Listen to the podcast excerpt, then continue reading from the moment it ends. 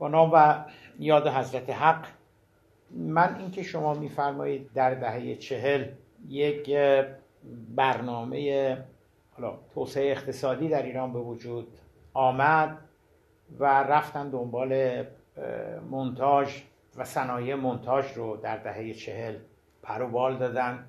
این یکی از چیزهایی بودش که در دوران انقلاب انقلابیون یا مخالفین رژیم شاه به عنوان یکی از دلایل محکومیت شاه می‌گفتند.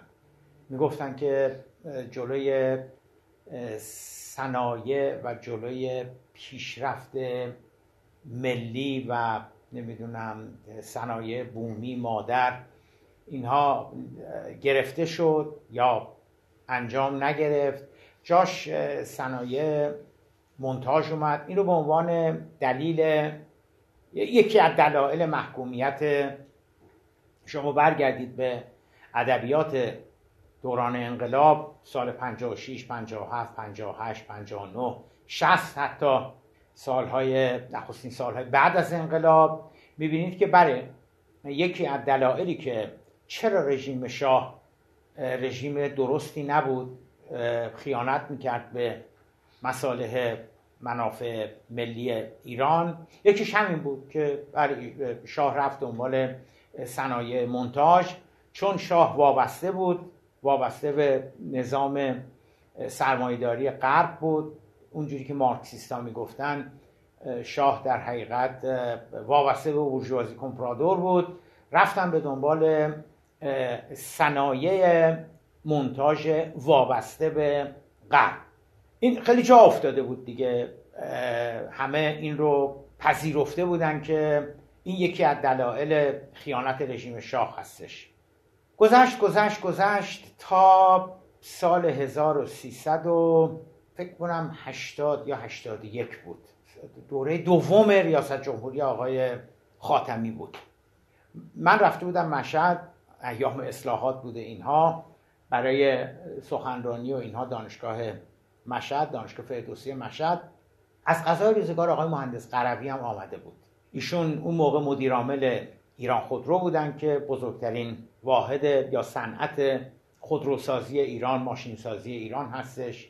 می‌دونیم که اولین نسل اتومبیل سواری رو به صورت خیلی جدی همون پیکان بود که و مینیبوس اتوبوس کامیونت و قصه چون خیامیا که بانی صنعت ایران خودرو بودن اصالتا مشدی بودن. یعنی تا قبل از اینکه بیان تهران اونجا در مشهد کار می‌کردن. لذا یک وابستگی و علقه نسبت به مشهد داشتن.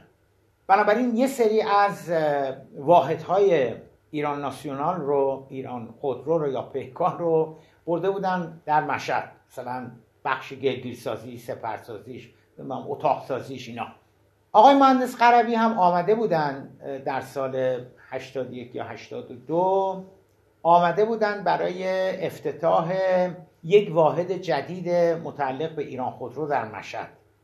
علت اینکه این یادم مونده به خاطر اینه.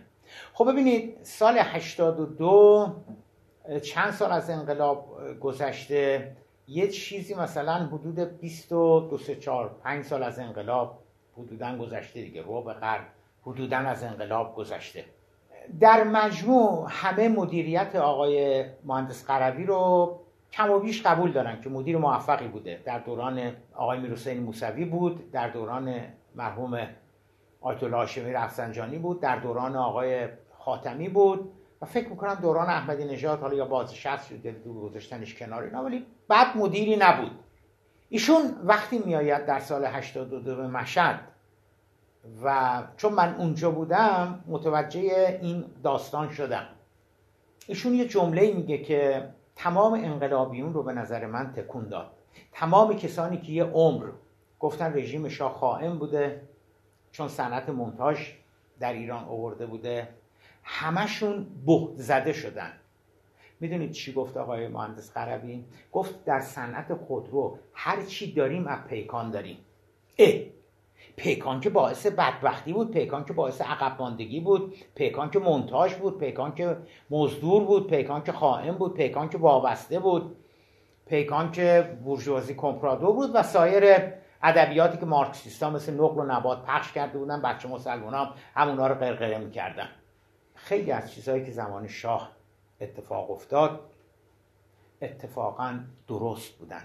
خیلی از برنامه های توسعه اقتصادی خیلی از برنامه های صنعتی بالاترین دلیلی که چرا اینها درست بودن این استش که اون کارهایی که شاه انجام داده بود بعد از پیروزی انقلاب ما کدومش رو تعطیل کردیم؟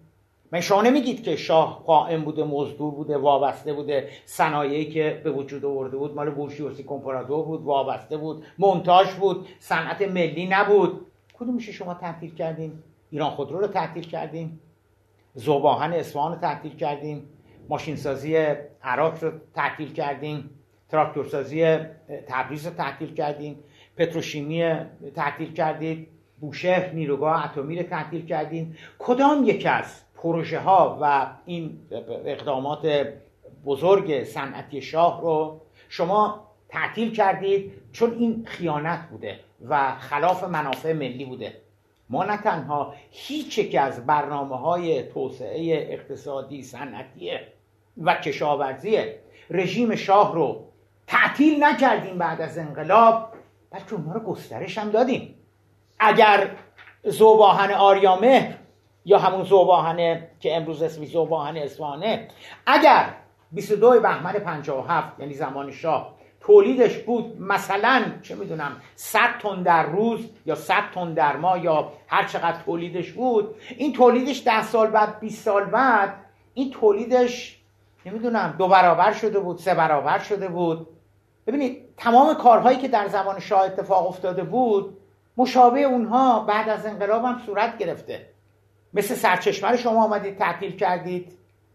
عرض کردم نیروگاه رامین اهواز اومدید تعطیل کردید. صدایی که زمان شاه ساخته شده بود و بی دینامیت گذاشتید منفجر کردید چون به درد نمیخورده. کدوم کارش؟ اینی که من میگم به معنای آن نیستش که من لزوما اقتصاد رژیم شاه رو تایید می‌کنم. نه تایید نمی‌کنم. چرا؟ نه به واسطه این محملاتی که منتاج بوده وابسته بوده مزدور بوده خائن بوده نه. نه به واسطه این محملات. تایید نمی کنم برای اینکه اقتصاد شاه اقتصاد حکومتی بود اقتصاد دولتی بود. دقیقا عین اقتصاد جمهوری اسلامی. بانک های جمهوری اسلامی مال کیه صنایع بزرگ جمهوری اسلامی مال کیه؟ فولاد مال کیه؟ مس مال کیه؟ مال مال دولت. آلومینیوم مال کیه؟ مال دولت. پتروشیمی مال کیه؟ مال دولت. گاز مال کیه؟ مال دولت. هواپیمایی مال کیه؟ دولت. بانک ها مال کیه دولت. بیمه مال کیه؟ دولت. راهم مال کیه؟ دولت. ایرانر مال کیه؟ دولت. زمان شام اینجوری بود. زمان شام همه چیز از آن دولت بود. اقتصاد ایران یه اقتصاد دولتی بود. همچنان که اقتصاد جمهوری اسلامی است. با یه تفاوت. فاسد نبود اقتصاد زمان شاه مال جمهوری اسلامی فاسد هم شده. ظرف این چهل سال. فساد بزرگترین مشکل اقتصادی جامعه ما است. بنابراین ما اقتصادمون دولتی همونجور که و من اگر انتقادی به اقتصاد رژیم شاه دارم به واسطه این هستش که اقتصاد دولتی بود. اقتصاد آزاد ادم اسمیت نبود. اقتصادی که تو ترکیه معجزه کرده تو مالزی معجزه کرده تو سنگاپور معجزه کرده تو برزیل تو آرژانتین تو هند تو چین معجزه کرده این اقتصاد نبود. یه اقتصاد دولتی بود. هر چیز و همه چیز رو در رابطه با اقتصاد دولت باید تصمیم گیری می‌کرد در زمان شاه. در نظام مقدس جمهوری اسلامی هم هر چیز و همه چیز رو نظام جمهوری اسلامی ایران باید تخم مرغ کم میشه. صادراتش ممنوع میشه. وارداتش نمی‌دونم اینجوری میشه. و قص هازا ایراد اصلی که من از نظر اقتصادی به رژیم شاه می‌گیرم عرض کردم فقط برای این بودش که فقط برای این بودش که دولتی بود و نمی‌تونست موفق باشه. هیچ اقتصاد دولتی در طول تاریخ موفق نبوده. شما اقتصاد هیچ کشوری رو نمی‌تونید به طور مطلق بگید که هیچ فسادی توش وجود نداره. مسئله شدت و هدت است. نروژ ژاپن سوئد اینایی که به هر حال اصفه هستن دیگه تو نبود فساد. ولی آیا واقعا در نروژ ظرف پنجاه سال گذشته هیچ پرونده مفاسد اقتصادی نبوده؟ چرا بوده؟ آیا در هند نبوده؟ آیا در آمریکا نبوده؟ آیا در انگلستان؟ چرا بوده؟ اون مسئله اساسی مسئله اساسی شدت و حدتشه. به عبارت دیگر به ازای به ازای حد یک پرونده مفاسد اقتصادی فساد اقتصادی که در آمریکا هست در هند هست در ژاپن هست در نروژ هست در جینه بیساو هست چند تا در جمهوری اسلامی ایران. الان که ما در سال 97 هستیم 40 سال از انقلاب گذشته وجود داره. مسئله مسئله نس... مقایسه نسبی است کی میگه در زمان شاه مفاسد اقتصادی نبود؟ بود. ولی آیا حد و اندازه مفاسد اقتصادی در زمان شاه به گرد پای مفاسد اقتصادی به تو جمهوری اسلامی هم می‌رسید؟ پاسخش این هستش که خیر. ما می‌تونیم بریم بررسی بکنیم. بگیم آقا جون سال 56 سال 55 سال 54 مثلا سه سال آخر رژیم شاه که رژیم استیبل هستش هنوز. هنوز تلاطم انقلاب شروع نشده. 56 و 55 و 54 این سه سال آخر رژیم شاه رو بگم آقا در این سه سال آخر رژیم شاه چند تا پرونده مفاسد اقتصادی بود؟ من تا اونجا که یادم میاد یه پرونده شکر بود. مال فیلیکس آقایان که خیلی معروف شده بود اینا. منتها خب من از شما سوال می‌کنم. 97 96 95 ظرف سه سال گذشته چند تا پرونده مفاسد اقتصادی در جمهوری اسلامی بوده و در فاصله 54 تا تا چه می‌دونم 53 تا 56 تو سه سال آخر رژیم شاه چند تا پرونده اقتصادی بود؟ تو سه سال اخیر جمهوری اسلامی ایران چند تا پرونده مفاسد اقتصادی بوده؟ آره بوده من به هیچ وجه منکر نیستم. ولی ولی آیا اصلا تعدادش قابل قیاس هست با مال جمهوری اسلامی؟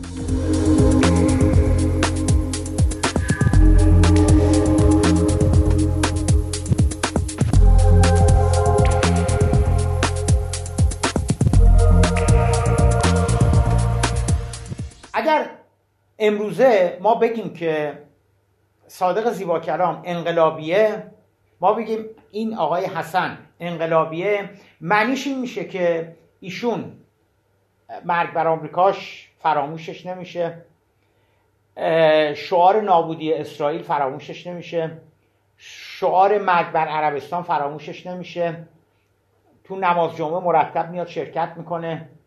معتقده که بهترین رژیم دنیا رژیم مال آقای بشار اسد در در سوریه هستش. و قصه الان انقلابی بودن مترادف با یه همچی ویژگیهایی شده. درست شد؟ ولی ببینید وقتی که شما به من میگید که آقای زیبا کلام شما انقلابی هستید یا نه نه آقای زیبا کلام به اون معنا انقلابی نیست. آقای زیبا کلام نه با آمریکا ستیزی موافقه آقای زیبا کلام نه با استکبار ستیزی موافقه. آقای زیبا کلام نه با مرگ بر آل سعود موافقه.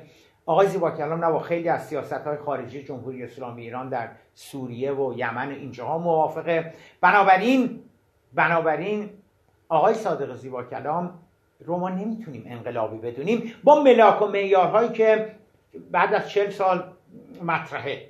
ولی آیا صادق زیبا کلام اساسا انقلابی نیست. چرا صادق زیبا کلام انقلابی است؟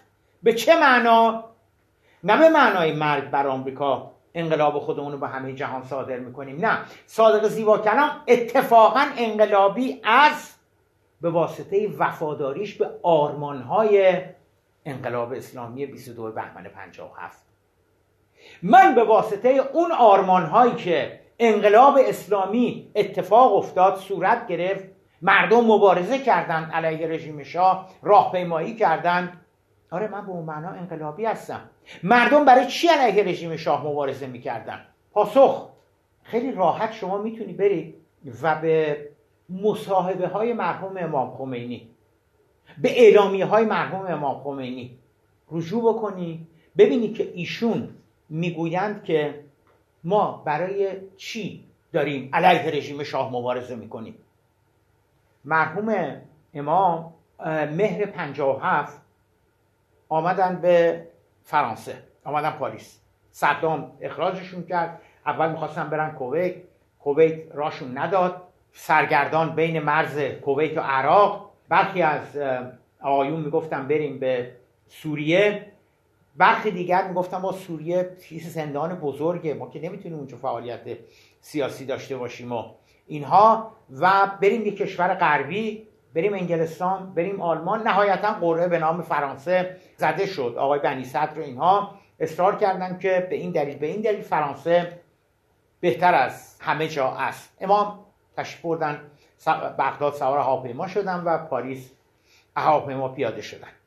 با توجه به اینکه در مهر 1357 این نهزتی که در ایران به راه افتاده بود کمتر شبی در اخبار شبکه های مهم دنیا در ژاپن در آمریکا در آلمان در فرانسه در هند کمتر شبی بود که خبری در مورد نهزت ایران نباشه مسائل ایران نباشه. امروز تظاهرات شده به قرار اطلاعات واصله پنج نفر کشته شدن. آیت الله خمینی این اعلامیه رو داده قرار فردا همه اعتصاب بکنن و به هر حال اخبار مربوطه به ایران. یعنی اخبار ایران دنیا رو تحت شعاع خودش قرار داده بود.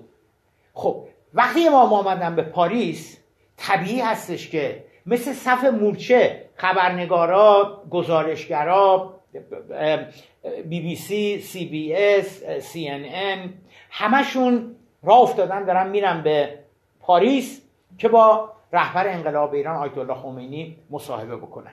برای خود ما هم یه اوکازیون یه فرصت طلایی هستش. که آقا جون بذار آیت الله خمینی بگه که مردم ایران چی میگن مردم ایران چی می‌خوان. مشکلشون با رژیم شاه چی هستش؟ چی بهتر از این؟ یه چیزی حدود 120 خورده نزدیک 130 تا مصاحبه امام کردن. از عواسط مهر ماه تا دوازده بهمن که پرواز انقلاب صورت گرفت با افرانس آمدن فرودگاه مهرآباد. تو این سه ماه اندی ایشون نزدیک 120 تا مصاحبه کردن. 120 خورده مصاحبه کردن. طبیعی هستش که شما اگه خبرنگار CNN هستی شما اگه خبرنگار چه می‌دونم ژاپن هستی شما اگه حسن این هیکل هستی مال الاهرام اولین و بدیهی ترین و ابتدایی ترین سوالی که شما از آیت الله خمینی می‌کنید این هستش که حضرت آیت الله علت مخالفت مردم ایران با رژیم شاه چیه؟ مگه رژیم شاه چه کرده که این تظاهرات عظیم در شهرهای ایران هر روز علیه رژیم شاه به پا میخیزد؟ مردم چی میگن؟ مردم چی می‌خوان؟ شما به عنوان رهبر اون نهزت رهبر اون انقلاب که همه مردم از شما حرف شنوی دارن چی میگن؟ اون مردم چی می‌خوان؟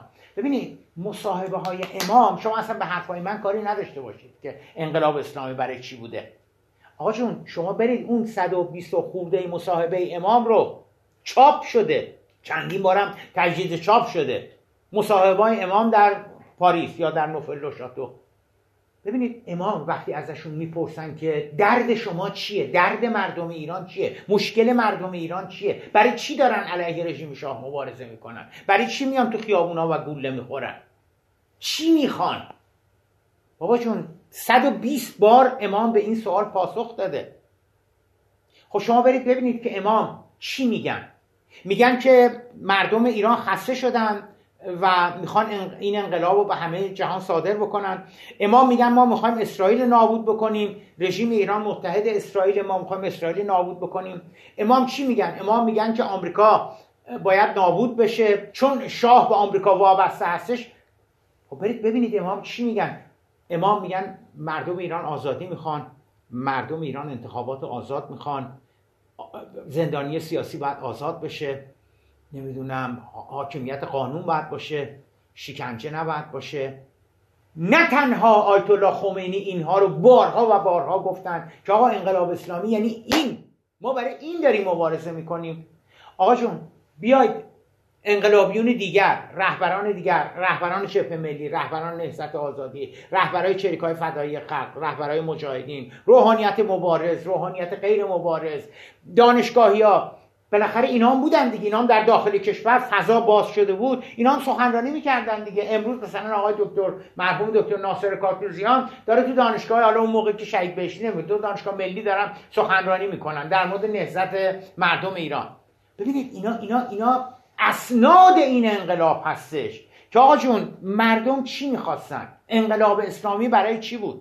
آذر 57 که اولین راهپیمایی تاریخی در روز تاسوعا که روز تاسوعا اون سال مصادف شده بود با با روز اعلامیه جهانی حقوق بشر.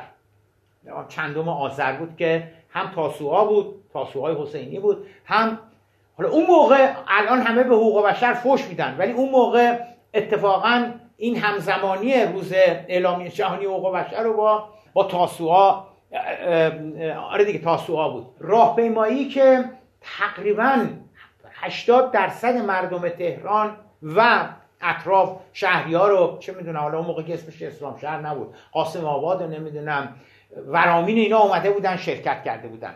جمعیت از حدودا میدون انقلاب میدون انقلاب فعلی. شروع می‌شد سر جمعیت نزدیک دانشگاه شریف بود. کسی اون روز می‌شد بریم اون روز نظرسنجی بکنیم. بگیم ای مردم شما که اینجا جمع شدی یه خودکار بگیریم دستمون با یه کاغذ. بگیم آقا جون ببخشید شما دانشجو هستی؟ بله. شما مغازهدار هستی؟ بله. شما روحانی هستی؟ بله. شما خانم خاندار هستی؟ ببخشید علت مخالفت شما با رژیم شاه چیه؟ شما چی می‌خواین که رژیم شاه نکرده نداده؟ ببینید چنین نظرسنجی صورت نگرفت. ولی یه ولی یه چیز دیگه هست. یه دل... یه مدرک دیگه ما داریم. چه مدرکی داریم؟ اون روز تاریخی راهپیمایی عظیم تاسوعا که خیلی ها معتقدن اون راهپیمایی دیگه دیگه مثلا کار رو تموم کرد به واقع بعد از که راهپیمایی تموم شد رسیدن دیگه به میدون آزادی حدود مثلا ساعت دوازده اون موقع ها روی مینیبوس یا روی وانت با بلنگو با سیم و این کارهای سیم, کشی، سیم, سیم کشیش و اینا هم آقای الویری کرده بود که یه مهندس جوانی بود مال دانشگاه شریف رشته برق خونده بود.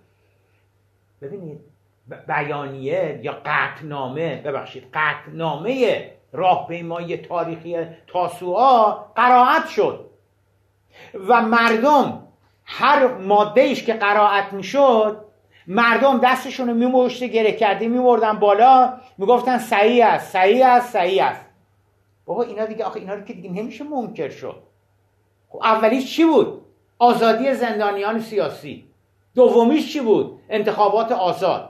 سومیش چی بود؟ انحلال سازمان اطلاعات و امنیت چه می‌دونم فلان. چهارمیش چی بود؟ یک دونه از اینا این چیزهایی که الان میگن بود خیر. یک دونه از این چیزهایی که الان به نام انقلاب اسلامی گفته میشه نبود اون موقع که ما مبارزه اصل مبارزه با آمریکا هستش. ما به دنبال نابودی اسرائیل هستیم.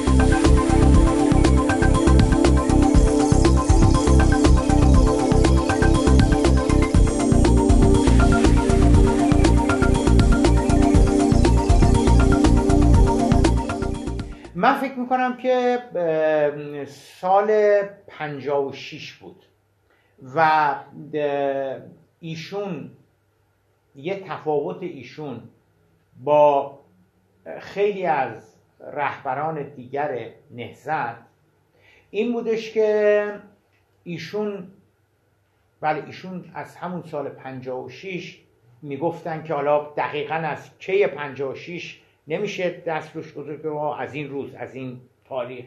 من فکر می‌کنم که برمیگرده به شخصیت ایشون. شخصیت امام یه شخصیت رادیکال بود یه شخصیت متحور بود یه شخصیت اصلا و ابدا اهل مصالحه و اینها نبود. به عکس شخصیت برخی از روحانیون دیگر یه مقداری اهل مصالحه بودن. اهل این بودن که حالا اگر شاه امتیازاتی می‌خواد بده ما فعلا این امتیازات رو بگیریم بریم برای ما بقیش جبهه ملی اینجوری بود نهضت آزادی اینجوری بود مرحوم مهندس بازرگان اینجوری بود. ولی امام از همون حدودای 56 امام دیگه این که امتیازاتی از رژیم شاه بگیریم و شاه قولهایی بده شاه بیاد یه آدم ملی و وطن پرست رو مثلا بکنه نخست وزیر و قول انتخابات آزاد بده. امام من معتقدم از 56 دیگه چیز کردم. دیگه این فکر رو گذاشتن کنار و گفتن حالا که مردم راه افتادن آمدن در خیابون ها حالا که مردم دارن اینجوری تظاهرات می‌کنن و حالا که به سرعت رژیم شاه در حال عقب نشینی هستش واسه چی ما بیایم؟ فقط یه امتیازاتی بگیریم و از کجا معلوم که یه ما دیگه دو ماه دیگه سه ماه دیگه شش ماه دیگه دو مرتبه این وضعیت به وجود بیاد. امام معتقد بودن حالا که این وضعیت به وجود آمده حالا به هر دلیلی که این وضعیت به وجود آمده میشه تظاهرات کرد میشه اعتصاب کرد میشه شعار علیه رژیم شاه داد بریم جلوتر. ادهی معتقد بودن که نه. امام این نظر رو نداشتن و معتقد بودن نه آقا جون. الان الان تا تنور داغه باید نونو بچسبونیم. باید بریم جلو. نگاه اول نگاه گام به گام نگاه مهندس بازرگان و خیلی های دیگه نگاه اونها این بودش که رژیم الان درست یه مقداری عقب نشینی کرده. درست قتل عام نمی‌کنه تو خیابونا. حالا بعضا تیراندازی میشه. این دیگه بیشتر میشه گفتش که اون نظامیه هستش که تعیین کننده. ما این قشنگ توی توی دانشگاه می‌دیدیم دیگه چون هر روز ما جلوی دانشگاه بودیم و سال 57 بعضی روزها این واحدهای نظامی چون حکومت نظامی بود دیگه این واحدهای نظامی وقتی که از شرق تهران می آمدن دیگه الان هم توی همین خیابون پیروزی می پادگان مادگان ها هستش دیگه. اون موقع هم از, از همونجا می آمدن ببینید از همون نخستین ساعت اولیه که اینا حرکت می‌کردن از از حالا الان پیروزی فرهاباد را میافتادن میآمدن هنوز به میدون امام حسین نرسیده چند نفر شهید شده بودن. با تیراندازی هوایی و بعضا زمینی و اینا میمدن اون روز ما میفهمیدیم که خیلی ناجوره و تمام تلاشمون رو می‌کردیم که ملت نرن تو دانشگاه بیرون نرن. در دانشگاه رو میبستیم که تماس و استکاک بین نظامی ها و مردم کمتر بشه. معمولا توی این روزها تلفات داشتیم. اما این روز دوشنبه بود حالا فرداش سهشنبه فرداش سهشنبه ستون حرکت می‌کرد. همون مسیری که دیروزی آمده بود. میمد میمد میدون جاله میمد امام حسین میمد به سمت دانشگاه. حد اکثر یکی دو تا تیر هوایی شلیک می‌شد. ما جلو دانشگاه نگاه کردیم اوه بچه ها ریختن روی این کامیون های مال مال ارتشی.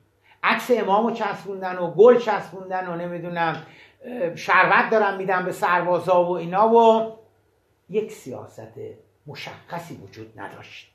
اگر یک سیاست مشخصی وجود می داشت 17 شهریور باید منظما تکرار می شد ولی نشد. اگر یک سیاست مشخصی وجود می داشت اون داستانی که تو قزوین اتفاق افتاد تو اهواز اتفاق افتاد اون کشتاری که تو مشهد اتفاق افتاد چند جا چیز بود. ولی جالب شما وقتی نگاه می‌کنید مثلا تو قوم هیچ خبری نبود. تو ارومیه هیچ خبری نبود. تو خیلی جاها هیچ خبری نبود. ولی تو بعضی جاها چرا؟ خبر بود. اون فرمانده نظامی می‌خواست نشون بده که آقا اعلام حکومت نظامیه. من اجازه نمیدم بیای تو خیابون. من با تمام وجود معتقدم که یک سیاست مدون برنامه ریزی شده وجود نداشت که باید سرکوب کنیم یا نه. یه مقدار زیادی حسین قلی خانی شده بود. خود نظامیا خود فرماندهان خود اینا بودن که واقعا تعیین کننده بودن روی اون حالا تمایلاتی که داشتن احساساتی که داشتن اعتقاداتی که داشتن. اینو ما به اینه می‌دیدیم که بعضی روزا از میدون امام حسین به این ور بچه ها سوار ریوهای ارتشی بودن و داشتن با نظامی ها می آمدن و بعضی روزا نه بعضی روزا از, از هر طرف آدما فرار می‌کردن که با این حیوله ها یه وقت روبرو نشن.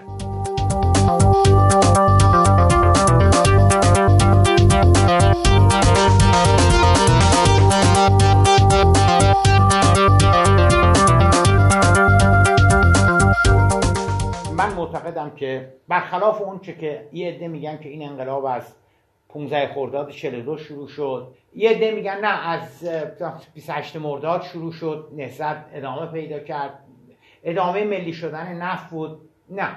ببینید شما اگر یه جهانگرد اروپایی غربی اگر فرض کنیم که مهر 1350 آمده بود ایران. رفته بود اصفهان شیراز کرمان یزد اینا. بعدم برمیگشت می‌رفت مملکتش. بهش گفتن خب چی بود؟ چه خبر بود؟ اینا گفتم کشور بعدی نیستش و اینا مردم مثلا مهربونن و با خارجی ها خوبن و اینا.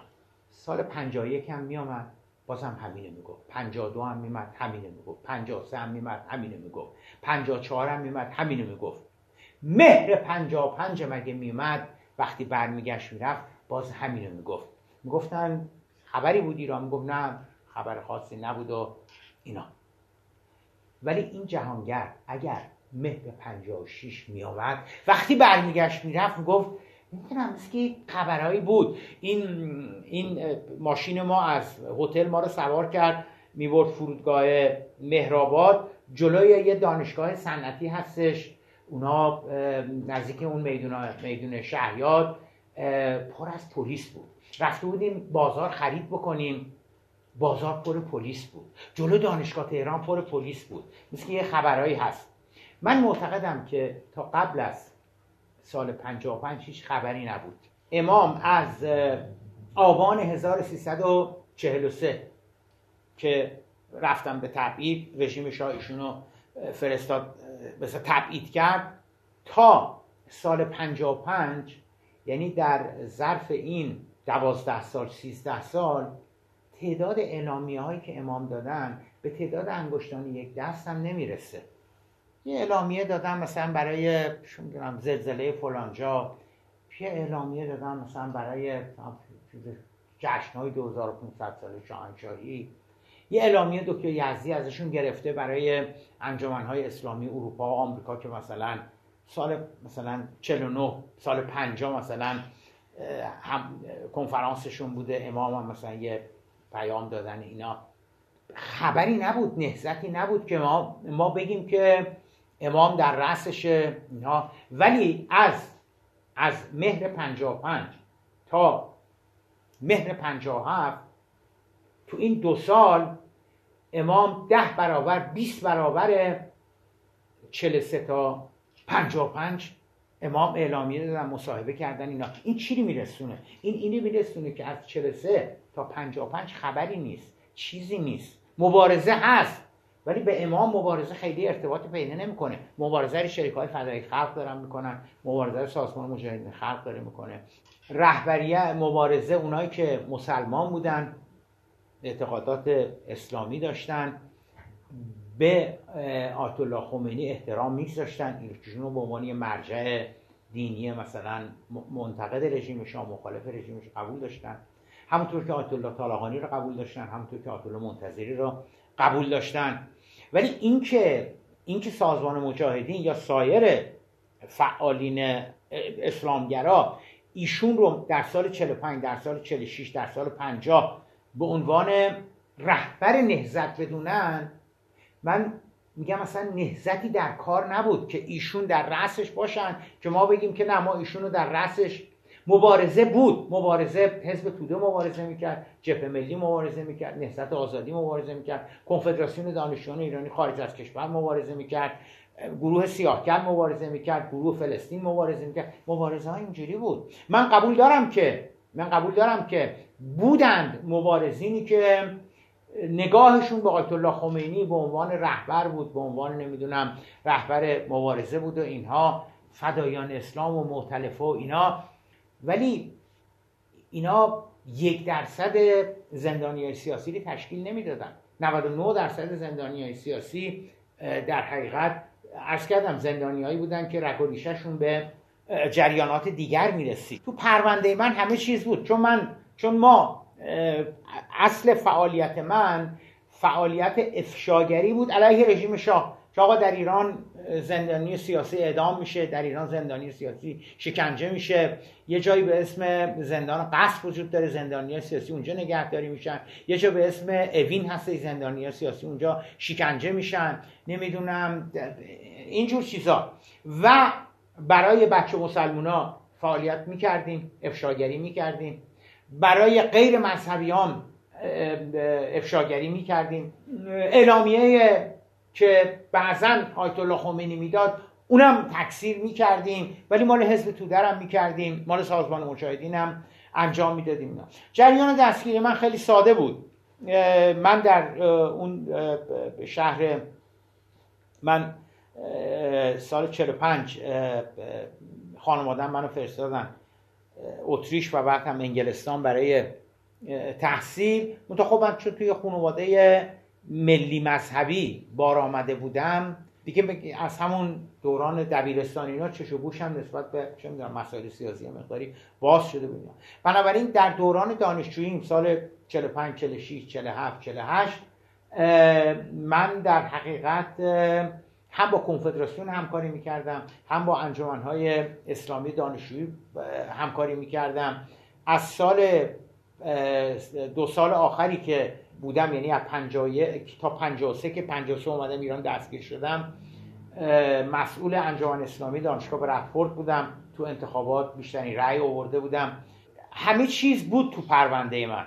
منتها همه چیزی که علیه رژیم شاه بود و مثلا به عنوان افشاگری علیه رژیم شاه. حالا مقصودم این هستش که مقصودم این هستش که سال 50 که شما میگید سال 49 که شما میگید سال 47 که شما میگید نهزتی به اون معنا وجود نداره. مبارزه علیه رژیم شاه صورت می‌گیره. ولی اینکه بگیم یه نهزت یک بارچه هستش مثل اون مثل اون چیزی که سال 56 شد.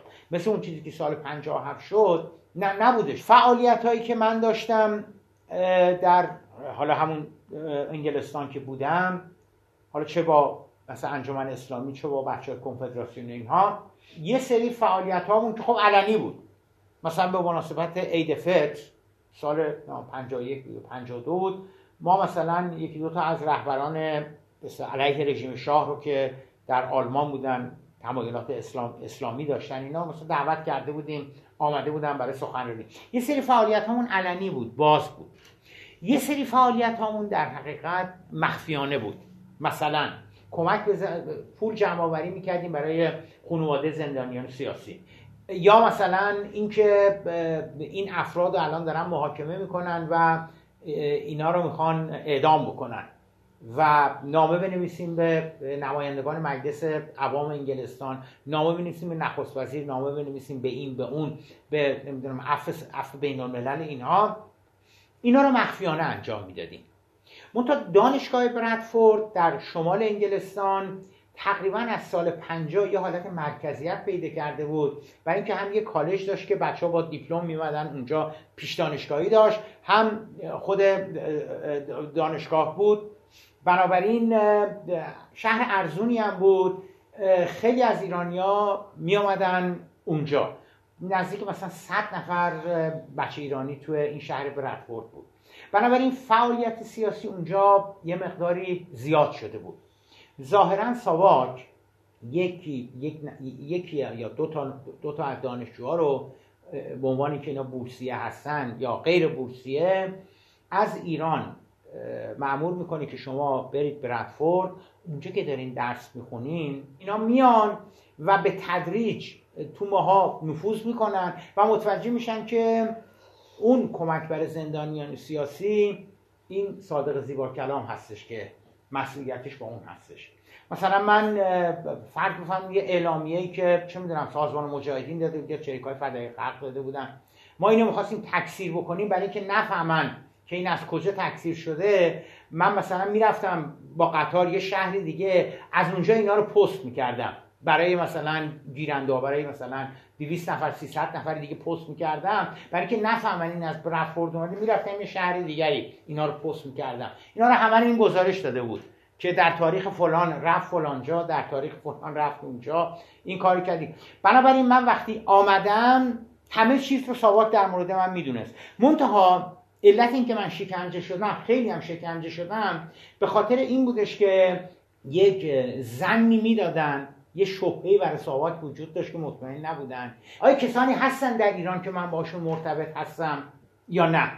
ولی اونجا هر کاری می‌کردیم همه رو ساواک فهمیده بود. فقط ساواک تنها چیزی که می‌خواست بفهمه این هستش که آیا من در ایران با کسانی ارتباط دارم یا برای این بود که من شکنجه می شدم شکنجم به این صورت بودش که خب متداول ترین شکنجه این بودش که کابل. بود. بله کابل می‌زنم به کف پا. علت این هم که می‌زدن به کف پا این بودش که کف پا حساس نیستش. یعنی شما سکته نمی نمیمیری. درد زیادی تولید میشه.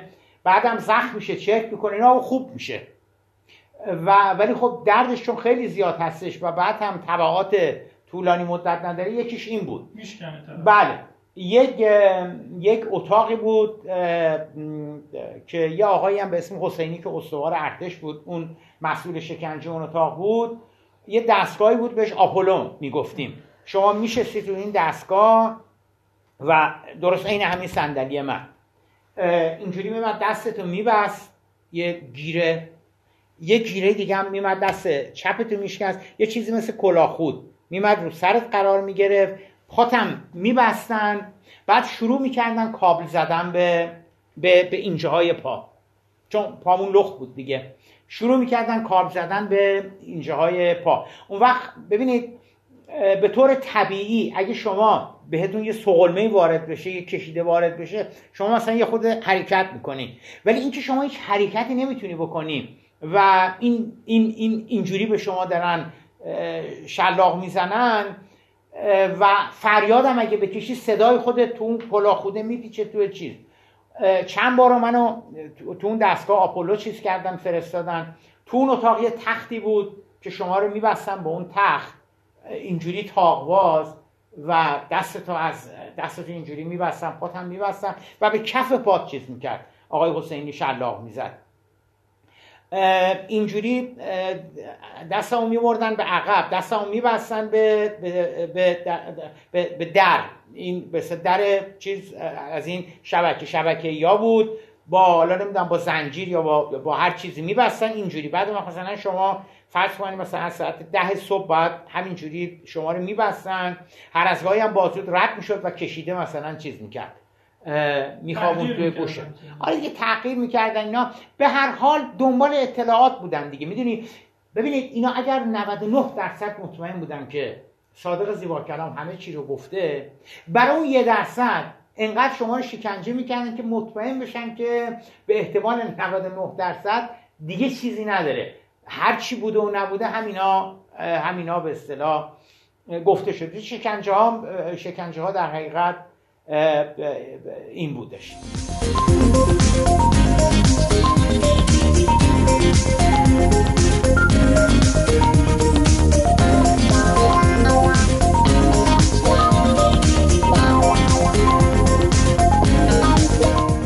ببینید اینکه من به عنوان یک مبارز سیاسی علیه رژیم شاه یا به قول شما یه زندانی سیاسی اینکه من چقدر به مرحوم امام اعتقاد داشتم عرض کردم سال 56 که نهزت دیگه خیلی جدی شده شروع شده سال 57 که داره انقلاب میره به جلو. راحتتون کنم.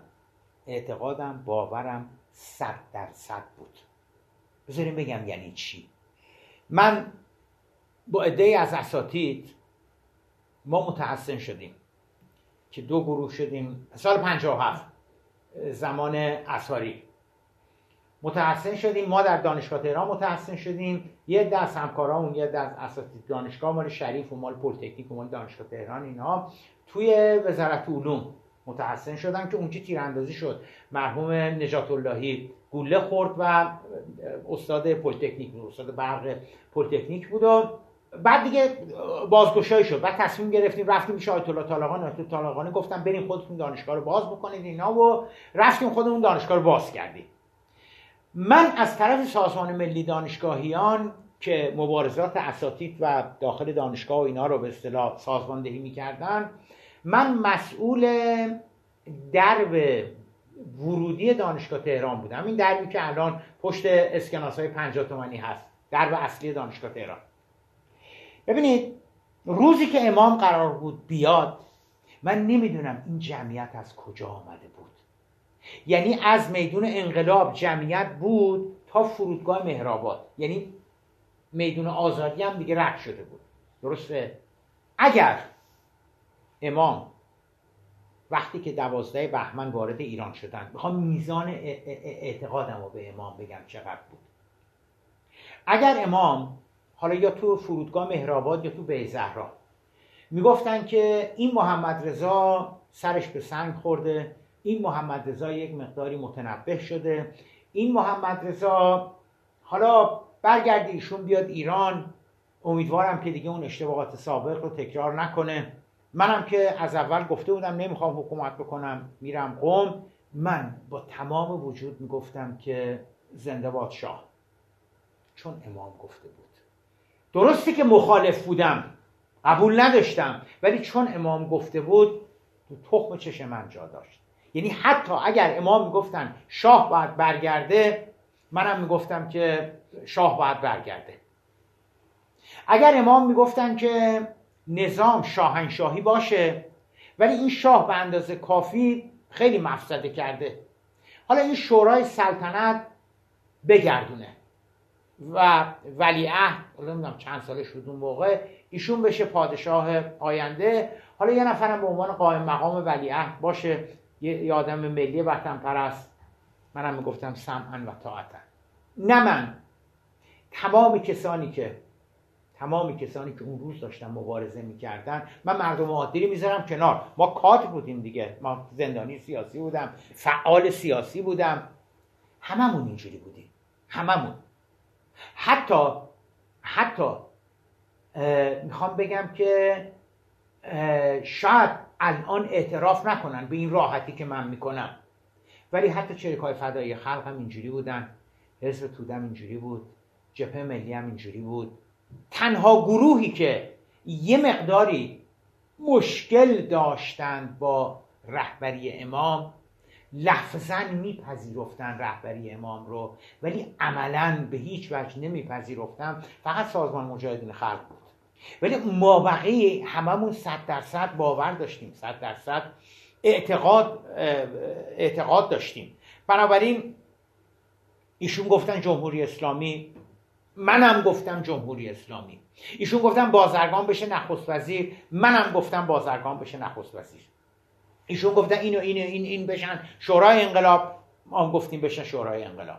سه حادثه سه جریان یک مقداری اون باور مطلق من در مورد ایشون رو باعث شد ترک بردارن. رفتاری که ایشون با مرحوم مهندس بازرگان کردن رفتاری که ایشون بعدا با آیت الله منتظری کردن و اعدام سال 67 من سال 58 هم مثل مابقی انقلابیون کار رو تایید می‌کردم اشغال سفارت آمریکا رو تایید می‌کردم. بعد از اشغال سفارت آمریکا مثلا اشغال سفارت آمریکا یه روز یک شنبه بود روز سه شنبه یا چهارشنبه من سرمقاله کیهان رو نوشتم. خب اون موقع کیهان مثلا مثل روزنامه شرق بود مثلا خیلی سوکسه داشت بین فرهیختگان نمی‌دونم اینا. من سرمقاله روزنامه کیهان رو نوشتم. چرا گفتیم بعد از شاه نوبت آمریکاست؟ ولی ولی نه الان معتقدم که اون کار اصلا کار درستی نبود. در حقیقت باعث شدش که انقلاب یواش یواش از اهدافی که خدمتتون عرض کردم انتخابات آزاد نبود زندانی سیاسی تعطیلی اوین فاصله بگیرید تو اون قسمت قبلی عرایزم به شما گفتم که امام 120 تا مصاحبه کردن در خصوص نهزت و برای چی داریم مبارزه می‌کنیم و اینا تو اون یک بار ایشون نگفتن که ما علیه آمریکا هستیم.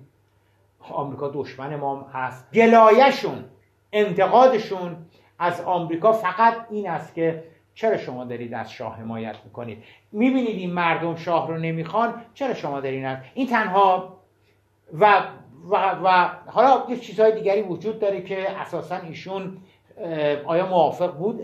در ابتدا که سفارت اشغال بشه بود؟ نبود. دانشجویان مسلمان خط امام یعنی آقای اسقرزاده و نمی‌دونم دیگران آقای محسن میردامادی و نمی‌دونم اینا اینها با آقای موسوی خوینی ها در ارتباط بودن. و به آقای موسوی خوینی ها می‌گویند که ما می‌خوایم سفارت رو اشغال بکنیم از دیوار سفارت بریم بالا سفارت اشغال بکنیم و می‌خوایم که این کار حالا نه با اذن امام با علم و اطلاع امام باشه. چون واقعا امام رو قبول داشتن. همونجوری که من اون موقع امام رو قبول داشتم از خرزاده و بچه های خط امامم همونجوری امام رو قبول داشتن. می‌خوایم با با اطلاع ایشون باشه. آقای موسوی خوینا بهشون میگه که امام با اشغال سفارت آمریکا موافقت نخواهند کرد. بنابراین اگر ما مطرح بکنیم ایشون موافقت نخواهند کرد. خب وقت شما با چیزی که امام موافقت نکرده بازم میرید. آقای موسوی خوینی ها و اسقر اینا میگه که شما برین سفارت اشغال بکنید. موافقت امام رو من می‌گیرم. آقای دکتر یزدی میگه که روز یک شنبه ای که دانشجوها ریخته بودن سفارت گرفته بودن صبحش هفته قبلش می‌دونید دیگه آقای مرحوم مرحوم دکتر یزدی و مرحوم مهندس چمران و مرحوم مهندس بازرگان رفته بودن برای سالگرد انقلاب الجزایر. وقتی میرن در الجزایر پیغام میاد براشون که آقای برژینسکی مشاور امنیت ملی سایروس ونس وزیر خارجه وزیر دفاع و یک دو نفر دیگه اینا می‌خوان شما رو ببینن می‌خوان این هیئت به اصطلاح هیئت ایرانی رو ببینن. با همدیگه شور و مشورت می‌کنن و میگن ببینیمشون ببینیم که چی میگن. خب یه موج زیادی علیه این ملاقات به راه میفته همون موقع در تهران که شما با اجازه کی رفتیم با این آمریکایی دیدار کردید اینا؟ چون بهمن آمریکا ستیزی را افتاده بود. توسط شریک های فدایی خلق توسط توسط شریک های فدایی خلق توسط حزب توده آمریکا ستیزی را افتاده بود فی واقع و اینا خیلی زیاد بهشون انتقاد وارد میشه که شما به اجازه کی رفته بودین؟ اصلا کی به شما اجازه داد که شما با آمریکایی‌ها بشینید مذاکره بکنید اینها؟ چرا این مسئله اینقدر مهم بود؟ برای اینکه چپیا شروع کرده بودن انگشت اتهام گرفتن به سمت بچه مسلمونا که این انقلاب اسلامی یه مقداری هم مثل ساخت و پاختایی با آمریکایی‌ها شده. مرحوم بهشتی و یزدی و اینا امام نه. ولی اینا مثل یه ساخت و پاخت بازرگان اینا اینا مثل یه ساخت و پاختایی با آمریکایی‌ها کردن که آمریکایی‌ها بیان از رژیم شاه حمایت نکنن متقابلا انقلابیون هم چه می‌دونم با آمریکا کاری نداشته باشن. آمریکایی‌ها باید به ارتش بگن که شما مثلا از از آیت الله خمینی حمایت بکنید. شروع کرده بودن یه همچی چیزهایی رو گفتن. به خصوص سازمان مجاهدین به خصوص یه تعدادی از سلطنت طلبا که واقعا چیز بود دیگه واقعا لکهدار داشتن می‌کردن. اون گوهره انقلاب رو که انقلاب انقلاب است که یه جورایی هم یه سازشایی هم بین آمریکایی ها و اینا. همون چیزایی که سلطنت طلبا و شاه می‌گفتن که آمریکایی ها و با مخالفین من دستشون توی کاسه هستش اینها. یک مقدار زیادی روی رقابتی که بین بچه مسلمونا و مارکسیستا و طرفدارای مسعود رجبی به وجود آمده بود که نهزت و انقلاب و متهم می‌کردن به ساخت و پاخت با, با آمریکایی و با سفارت آمریکا و اینها برای نشون دادن این که ما انقلابی هستیم ما مثل شما ضد آمریکا هستیم ما متنفر از امپریالیسم هستیم من معتقدم نیروی اصلی که باعث اشغال سفارت شد این انگیزه بود. حالا مهم نیست فرض بگیره من اشتباه می‌کنم. دکتر یزدینا وقتی برمیگردن به شدت مورد حمله انتقاد قرار می‌گیرن توسط تندرو توسط رادیکال ها ام از مارکسیستا و و تندروهای حالا اسلام اسلامگرا. خود دانشجوهای خود دانشجویان مسلمان خط امام شروع می‌کنن اینا رو انتقاد کردن که بوی سازش داره میاد نمی‌دونم اینها.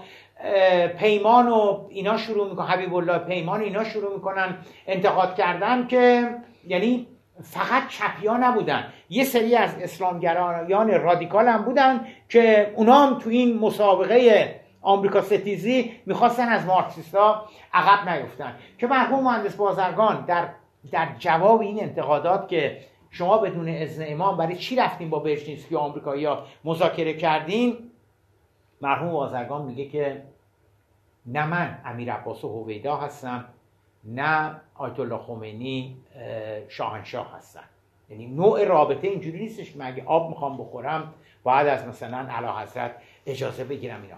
به هر حال آقای دکتر یزدی چند روز بعد از اینکه از الجزیره برمیگردن از الجزایر برمیگردن میرن خدمت امام گزارش بدن که اون ملاقاتی که ما کردیم آمریکایی‌ها چی گفتن چی می‌خواستن هدفشون چی بود از اون ملاقات؟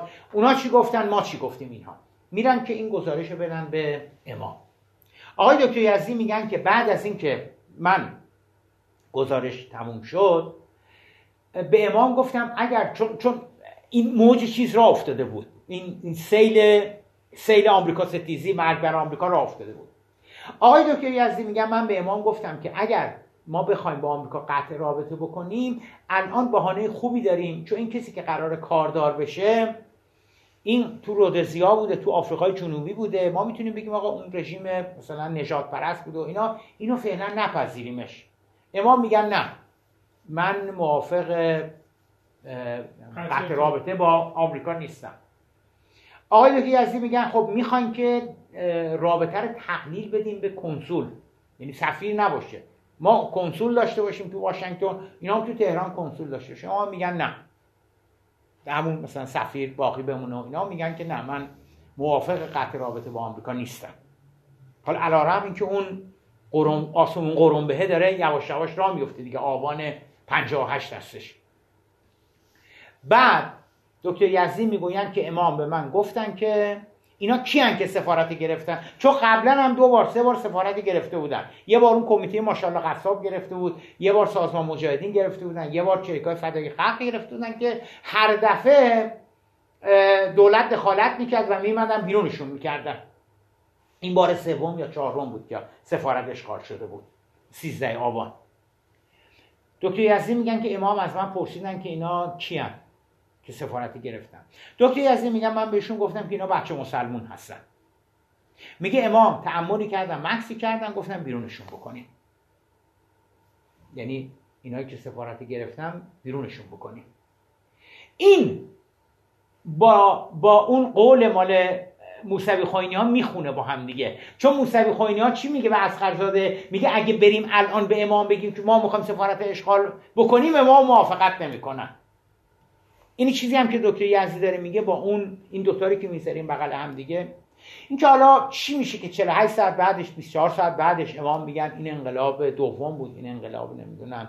چرا هم شرف میزن دیگه ببینید به نظر من بر اینکه امام امام متوجه شدن که اون موج به راه افتاده و گفتن خب منم فعلا بیام سوارش بشم دیگه این موج گسترده آمریکا ستیزی که به راه افتاده دلشون نیومد این موج رو در حقیقت در خیرش بگذارن و بگن که منافع ملی کشور ایجاب می‌کنه که آمریکا ستیزی نکنیم و اینا. ایشون هم با اون موج همراهی کردن و امام کلا از حرکت های انقلابی اینکه جوش و خروش به وجود بیاد اینا یه جورایی براش جالب بود یه جورایی براش مطبوع بود.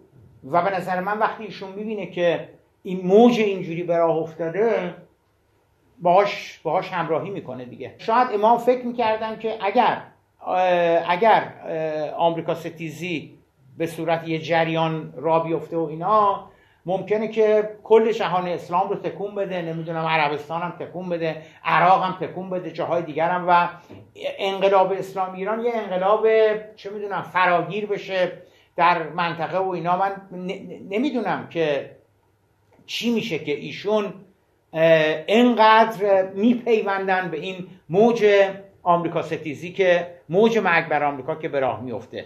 ما حقیقتش رو بخواین نرفتیم دنبال اینجور چیزا. تحقیق بکنیم اینا رو. چرا؟ برای اینکه هر وقت که خواستیم تحقیق بکنیم گفتیم امام از, از زمان تولد علیه آمریکا بوده. امام سال 39 نطق می‌کنه علیه آمریکا. امام سال 40 نطق می‌کنه علیه آمریکا. اصلا مبارزه انقلاب اسلامی علیه آمریکا بوده. فرض ما بر این هست فرض خیلی بر این هستش که انقلاب اسلامی ایران اساسا آمریکا ستیز بود. آمریکا ستیزی در ذات انقلاب اسلامی ایران بود. اصلا و ابدا همچی چیزی نیست. مطلقا آمریکا ستیزی مطلقا اسرائیل رو باید نابود کنیم. ببینید من با مصاحبه های امام تو نوفل و شاتو میرم. من با اعلامیه های امام تو نجف میرم. من با سخنرانی های امام تو نجف میرم. من با نمی‌دونم من با اینا میرم. بله شما شما شما کوه کوه یه دریا فکت می‌تونی بیاری؟ که ببین زیبا کلام کور شده ببین سال 65 امام راجع به آمریکا چی میگه ببین امام سال 63 راجع به آمریکا چی میگه ببین امام سال نمی‌دونم 59 راجع به آمریکا چی میگه. من دارم به شما چی میگم؟ من میگم در دوران انقلاب در دوران انقلاب. همش من دارم تکرار می‌کنم در دوران انقلاب. انقلاب. پیش بله بله, بله. در- که داریم مبارزه می‌کنیم.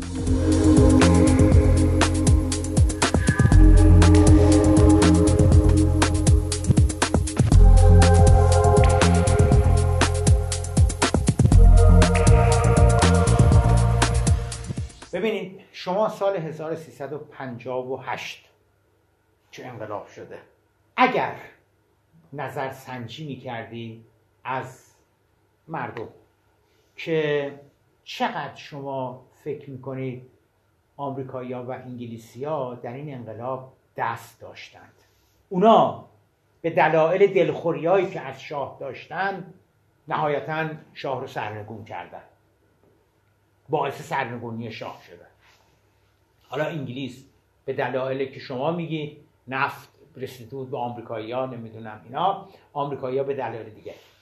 تنها کسانی که به شما می‌گفتن که تئوری شما درسته این انقلاب خیلی هم اصیل و واقعی نبود. آمریکایی‌ها و انگلیسی‌ها صحنه‌گردان این انقلاب بودن. ما فکر می‌کردیم که ما هستیم که داریم شاه رو سرنگون می‌کنیم. ولی در حقیقت آمریکایی‌ها و انگلیسی‌ها بودن. شما اگه سال 58 این از مردم میپرسیدین تنها کسانی که این نظریه رو تایید می‌کردن محمد رضا پهلوی بود. حتی حتی خیلی از فرماندهان نظامی رژیم شاه هم این نظریه رو تایید نمی‌کردن. حتی امیر عباس هویدا حتی خیلی از سران رژیم شاه هم این نظریه رو تایید نمی‌کردن. ولی شاه و یه عده دیگری این نظریه رو تایید می‌کردن که انقلاب چینی همش برنامه بود که من رو بردارن. شاه میگه شاه در طول انقلاب هر وقت که باهاش مصاحبه کردن گفت من نمی‌دونم چرا آمریکایی‌ها دارن این کارا رو می‌کنن. من نمی‌دونم انگلیس چرا دارن این کارا رو می‌کنن. آخه گروه بابای من منافع خودتون داره بین میره. این نظر شاه بود. یعنی شما اگه به شاه می‌گفتی که علا حضرت چرا این مردم مخالف شما هستن؟ به شما می‌گفت مردم مخالف من نیستن. آمریکا و انگلیس تغییر رویه دادن در مورد من و می‌خوان که من نباشم. ببینید شاه اینو به ادوارد سابلیه میگه تو مصاحبه. شاه اینو به لوموند میگه. شاه اینو به دیوید فراست میگه. شاه اینو به یه تعدادی شاه اینو منظما به سر انتونی پارسونز میگه. میگه چرا انگلیس علیه من شده؟ سر انتونی پارسونز تو خاطراتش که به, به, به فارسی هم ترجمه شده چاپ شده همون اوایل اوایل انقلاب. چند بارم تجدید چاپ شد. ببینید شما خاطرات سلیمانی که می‌خونید. ویلیام سولیوان سفیر آخرین سفیر آمریکا در ایران. خاطرات سر انتونی پارسونز که می‌خونیم اصلا شاخ در میاری. چون یکی از چیزهایی که هر دوشون بسیار بهش ارجاع میدن بسیار ذکر می‌کنن. میگن که مثلا امروز ملاقات داشتیم با اعلی حضرت. اعلی حضرت باز دو مرتبه همون داستان این که چرا آمریکایی‌ها نظرشون نسبت به من برگشته و دارن با مخالفین من همکاری می‌کنن رو گفتن. به تدریج در ابتدا گفتن خب این چه فکری شما دارین؟ کجا دولت انگلستان با پیوسته به مخالفین شما سلیمان هم همینا رو می‌گفته. هر جفتشون میگن به تدریج از یه جاهای ما دیگه متوجه شدیم که آقا ما هر چی بگیم فرقی نمی‌کنه. این رفته تو مغز شاه که اینا همش این تظاهرات و راهپیمایی آیت خمینی و اینا اینا همش ساخت و پرداخته آمریکایی‌ها و انگلیسی‌ها هستش. بعدم که از کشور خارج میشه 26 دی 57 تو تمام مصاحبه‌ای که می‌کنه اینو خیلی محکمتر میگه. اینو خیلی روشنتر و واضحتر میگه که تو پاناما میگه با دیوید فراست میگه. بعدم همیشه میگه خودشون هم پشیمون خواهند شد. چوبش خواهند خورد. منتها ببینید اگر شما با شاه صحبت می‌کردی و به شاه می‌گفتی که آخه علا حضرت این چه فکری؟ نه بعد تسلیم می‌شدی. می‌گفتی دیگه حالا این رفته تو کلش که آمریکایی‌ها دارن منو برمیدارن انگلیسا دارن منو برمیدارن. به شاه می‌گفتی علا حضرت شما که متحد استراتژیک اینها بودی. چرا اینا باید شما رو بردارن؟ من فرض می‌گیرم شما درست داری میگی. آمریکا و انگلیس دارن شما رو برمیدارن. چرا باید خواسته باشن؟ دیوونه که نیستن. چرا باید خواسته باشن شما رو بردارن؟ شاه دلایل جالبی رو برات مطرح می‌کنه. میگه یک نفت.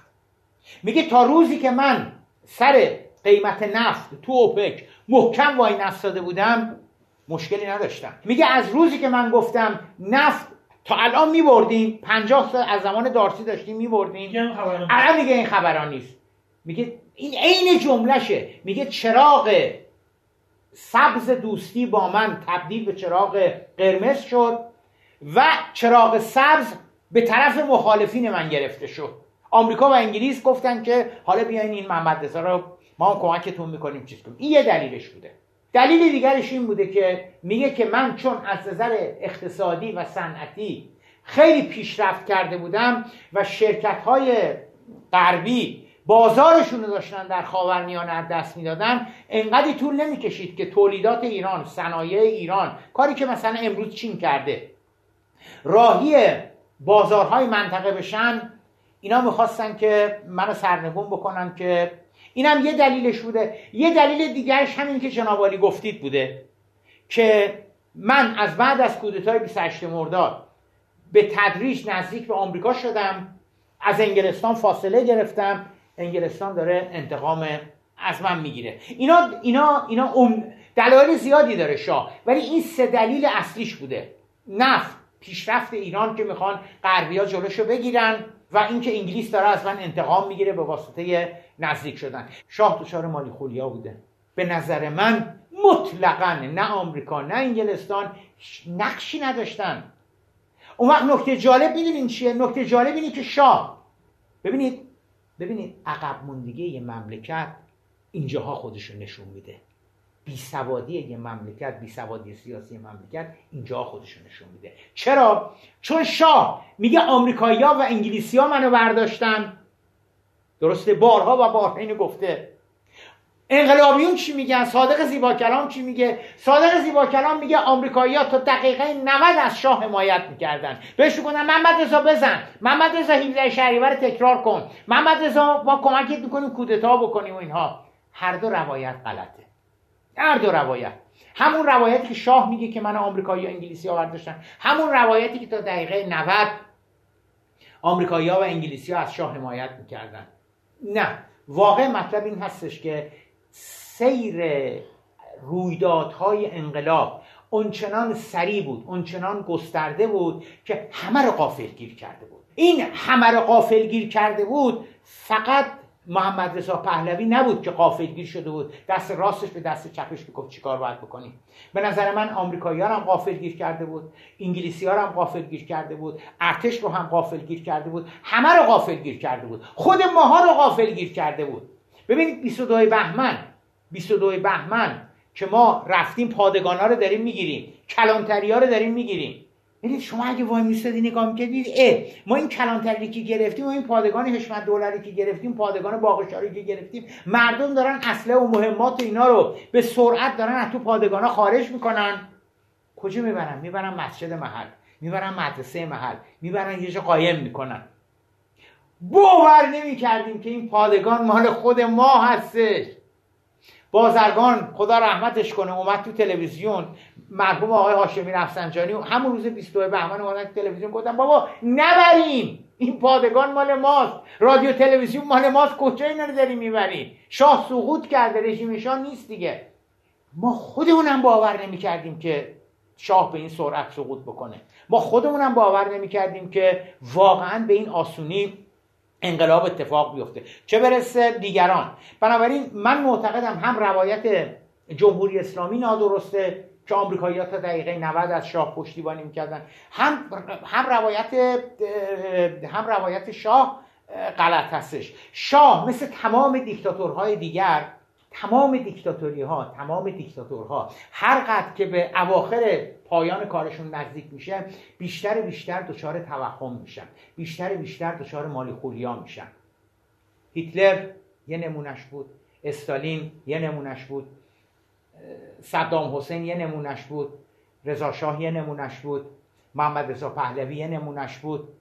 ببینید دو سال مونده به انقلاب یعنی سال 54 سال 55 شاه میگه که تمدن بزرگ. ما وارد دروازه تمدن بزرگ شدیم. ببین چقدر این مرد از واقعیت های مملکتش دور شده که 6000 5000 زندانی سیاسی هستش دانشجو همه مخالفشن کارمندا همه مخالفشن روشنفکرا همه مخالفشن روحانیون همه مخالفشن زنان همه مخالفشن. او میگه که ما رسیدیم به دروازه تمدن بزرگ.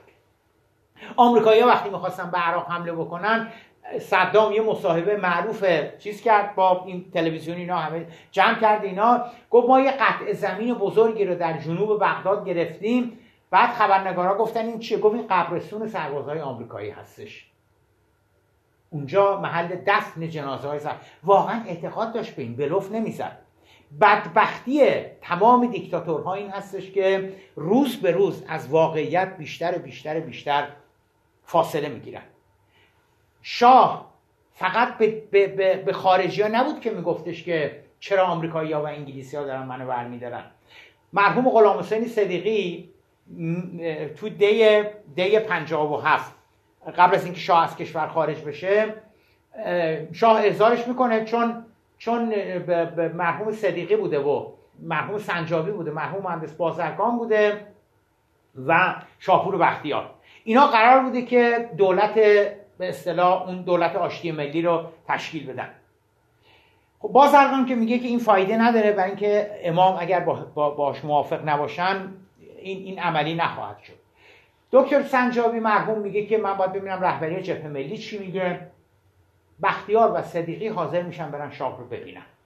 که ببینن فهمیده بودن که می‌خواد چیز کنه. خدا رحمتش کنه. من مصاحبه کردم با فروهر. صدای فروهر دارم. 5 ساعت 6 ساعت با با مرحوم فروهر من سال 60 مصاحبه کردم. فروهر میگه که من گریه کردم افتادم رو پای صدیقی گفتم تو اگه بری شاه رو ببینی تمام اعتبار مصدق و جبهه ملی بین میره. یعنی چی می‌خوای بری شاه رو ببینی؟ شاه تموم شده و چی چی می‌خوای بری شاه رو ببینی؟ محمود صدیقی به فروهر میگه شما نمی‌فهمین. مملکت داره از بین میره. پمش میره شاه رو می‌بینه. همین کاخ نیاوران اینجا. ببین می‌دونید شاه به صدیقی چی میگه؟ حالا شاهی که سه هفته بعدش داره از کشور خارج میشه. که دیگه برای همیشه. میگه که داستان خمینی چی اینا توی مملکت را انداختن؟ ده پنجاه و هفته. یعنی کمتر از یه ما مونده به انقلاب. میگه داستان خمینی چی اینا توی مملکت را انداختن؟ عمق ناباوری شاه به نهزت رو داره نشون میده. میگه این داستان یه ده راه انداختن. این برنامه است. اون خب چیه؟ مثلا این خمینی کیه؟ نمی‌دونم فلان اینا. آقا این جواب صدیقی خیلی معریک است. جواب صدیقی نشون میده که چرا دکتر مصدق صدیقی رو کرده وزیر کشورش؟ چون غلام حسین صدیقی وزیر کشور دکتر مصدق بود دیگه. میگه اعلی حضرت داستان خمینی نیست. داستان یه پدر و پسره.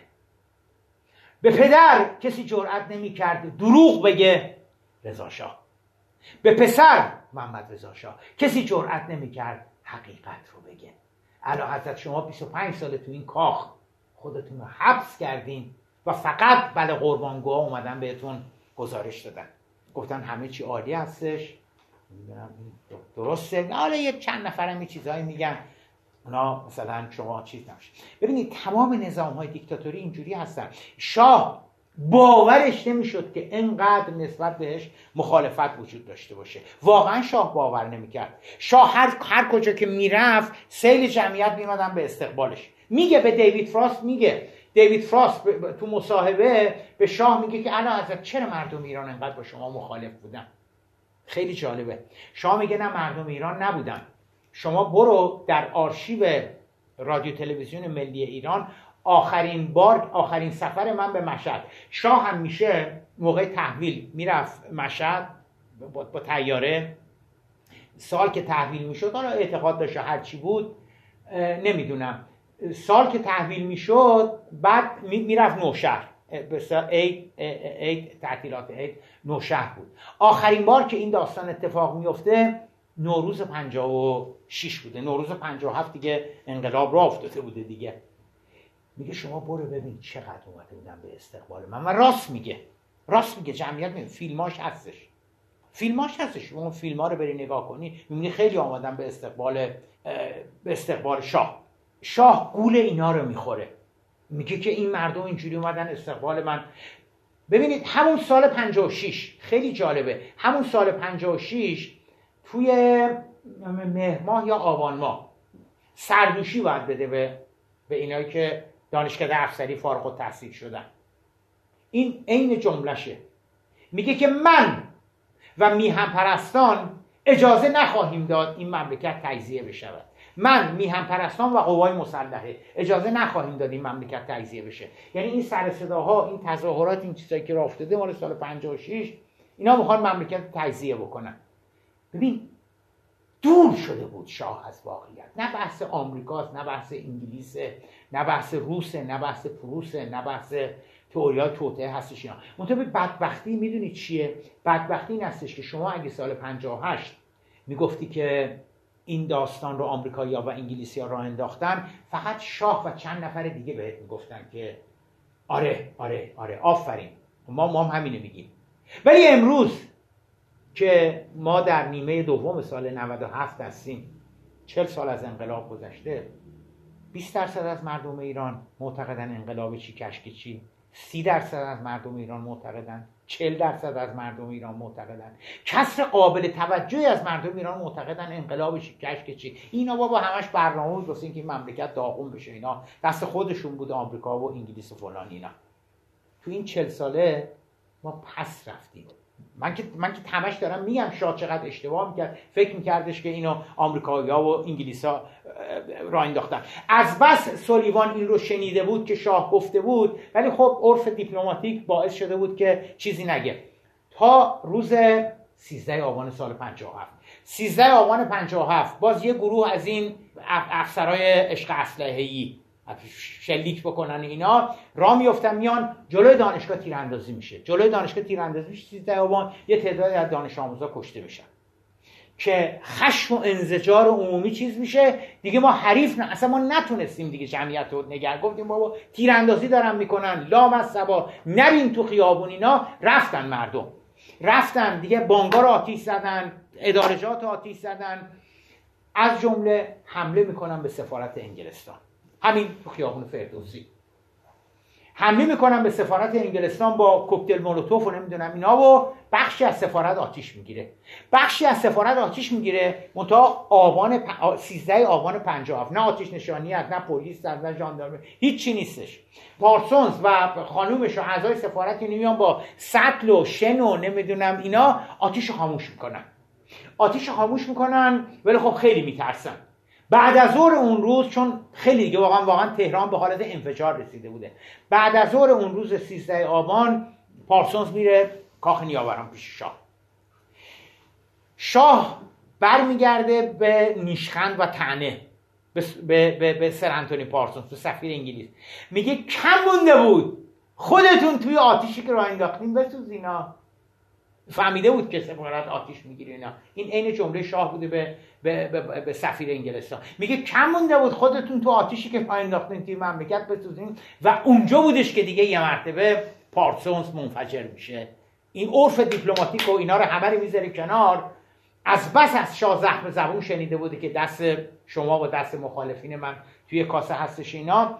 برمیگرده به شاه میگه اعلی حضرت.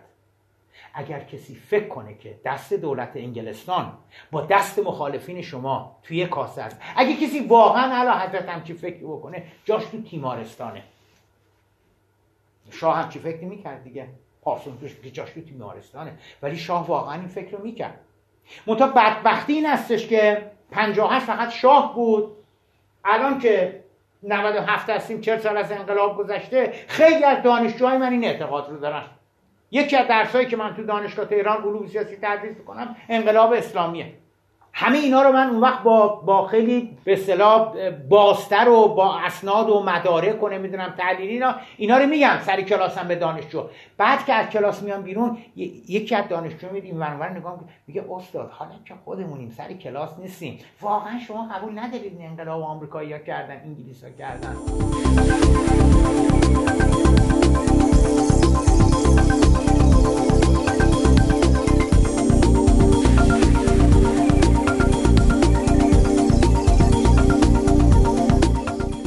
اعدام ها فاجعه بود.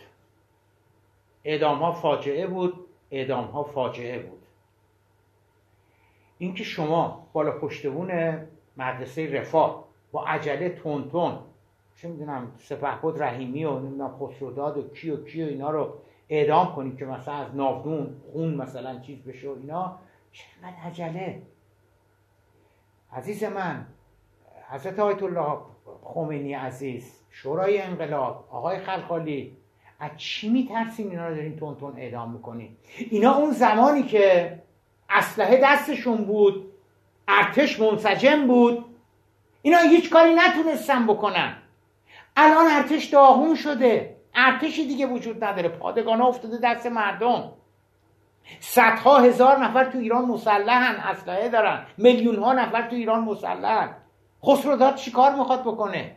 سپهبد رحیمی چی کار می‌خواد بکنه؟ چرا اینا رو اینجوری اعدام می‌کنین؟ چرا اون تصویر خوبی که از انقلاب اسلامی ایران از مبارزات مردم ایران برپا شده بود چرا اینا دارین لجمالش می‌کنین؟ نیازی هم نبوده. ببینید ببینید یه وقت هستش که من باید کله این آقا رو بکنم داغونش بکنم. برای اینکه برای اینکه نمیشه اگه نکنم این میاد به من ضربه می‌زنه. بابا این دست نداره پا نداره این درب داغون شده. من معتقدم که یکی از جاهایی که الان من مشکل دارم پیدا می‌کنم با امام این ادامه هستش. چرا ایشون رضایت داد که این ادامه صورت بگیره؟ ببینید مشکل اساسی این هستش که خیلی از ناکامی ها خیلی از تصمیمات غلط خیلی از تصمیمات نادرستی که رهبری انقلاب امام و شورای انقلاب و دیگران کردن. و الان ما می‌فهمیم اینها چقدر نادرست بوده چقدر اشتباه بوده این کارا. آدما می‌خوان یه جوری امام رو تبرئه بکنن که امام گفته بودن نه اگر که وقتی که انتقادات زیاد شد نسبت به اعداما اولا بذار من این مسئله رو خدمت شما بگم که باید باید انصاف داشت. چون که وقتی دکتر یزدی فوت شد پارسال یکی دو سال پیش خیلی از این سلطنت طلبا و اینا شروع کردن علیهش چیز کردن بعد ویرا گفتن که این عامل کشتار بود این دادگاه ها رو نمی‌دونم چیز کرد و پرزنت انقلابی کت پرزنت انقلابی تنش کرده بود و اعدام می‌کرده اینها. ببینید اینکه شما بیاید اعدام ها رو فقط مسئولیتش رو متوجه امام بکنید نادرسته منصفانه نیست. اینکه شما بیاید مسئولیتش رو فقط متوجه خلخالی بکنید نادرسته منصفانه نیست. اینکه شما بیاید اعدام رو فقط مسئولیتش رو به آقای شیخ گیلانی منتصب بکنید نادرسته. چرا؟ من الان چراش خدمتتون عرض می‌کنم. برای اینکه تنها کسی که نور به قلبش بباره تنها کسی که با اعدام مخالفت می‌کرد رک و سریح و علنی می‌گفت مهندس مهدی بازرگان بود. عبدالکریم لاهیجی با اعدام ها مخالفت نکرد. شیرین عبادی با اعدام ها مخالفت نکرد. صادق زیبا کلام که امروز انقدر بلبلی می‌کنه با اعدام ها مخالفت نکرد. آیت الله با اعدام ها مخالفت نکرد. الله منتظری با اعدام ها مخالفت نکرد. انا پس فردا یه وجب جا میخوابه. کی با اعدام ها مخالفت کرد که آیت الله خمینی دومیش باشه؟ این نکته اول. نکته دوم به واسطه انتقاداتی که ابوالحسن بنی صدرم نکرد نمی‌دونم مهندس صحابی هم نکرد هیچ کس نکرد. تنها کسی که با اعدام ها مخالفت می‌کرد مرحوم مهندس بازرگان بود. روزنامه های سال 58 روزنامه ها آزاد بودن دیگه. مطلقا آزادی داشتن. برید شما نگاه کنید ببینید کیا به اعدام اعتراض می‌کردن. اما به خلخالی برخورد. خب می‌دونید خلخالی بازرگان و یزدی اینا رو همه رو آمریکایی می‌دونست. و بهش برخورد که ایشون داره انتقاد می‌کنه از اعدام ها. خلخالی گفتش که خلخالی اعتصاب کرد قهر کرد به اصطلاح. گفت من حالا که اینجوریه من من اعدام نمی‌کنم. کار بدی من دیگه نمی‌کنم. ببینید دان... در هر جامعه ای دانشجوها آوانگارد پیشاهنگ نیروهای ترقیخواه هستن. نیستن تو هر جامعه ای تو مصر ترکیه تو ایران خودمون 16 آذر همین الان.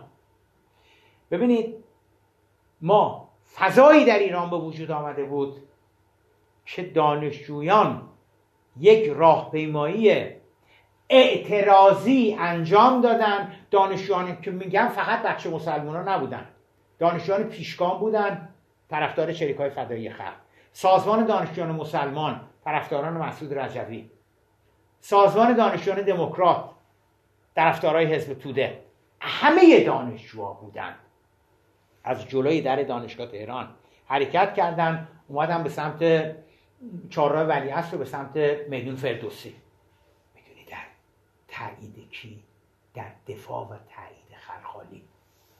و گفتن اگر خلخالی برنگرده ما تمام تاغوتیار ما تمام ضد انقلابا رو از این درخت های کنار کنار خیابون انقلاب کنار خیابون ولی خودمون آویزون می‌کنیم تو دادگاه های, دادگاه های خلقی به پا می‌کنیم اینا رو همه رو اونجا اعدام می‌کنیم. خلخالی باید برگرده. ببینید آدم باید یه ذره انصاف داشته باشه. من درسته با اعدام مخالفم. ولی من آیا مخالفتم و جدی و علنی مطرح کردم؟ خیر.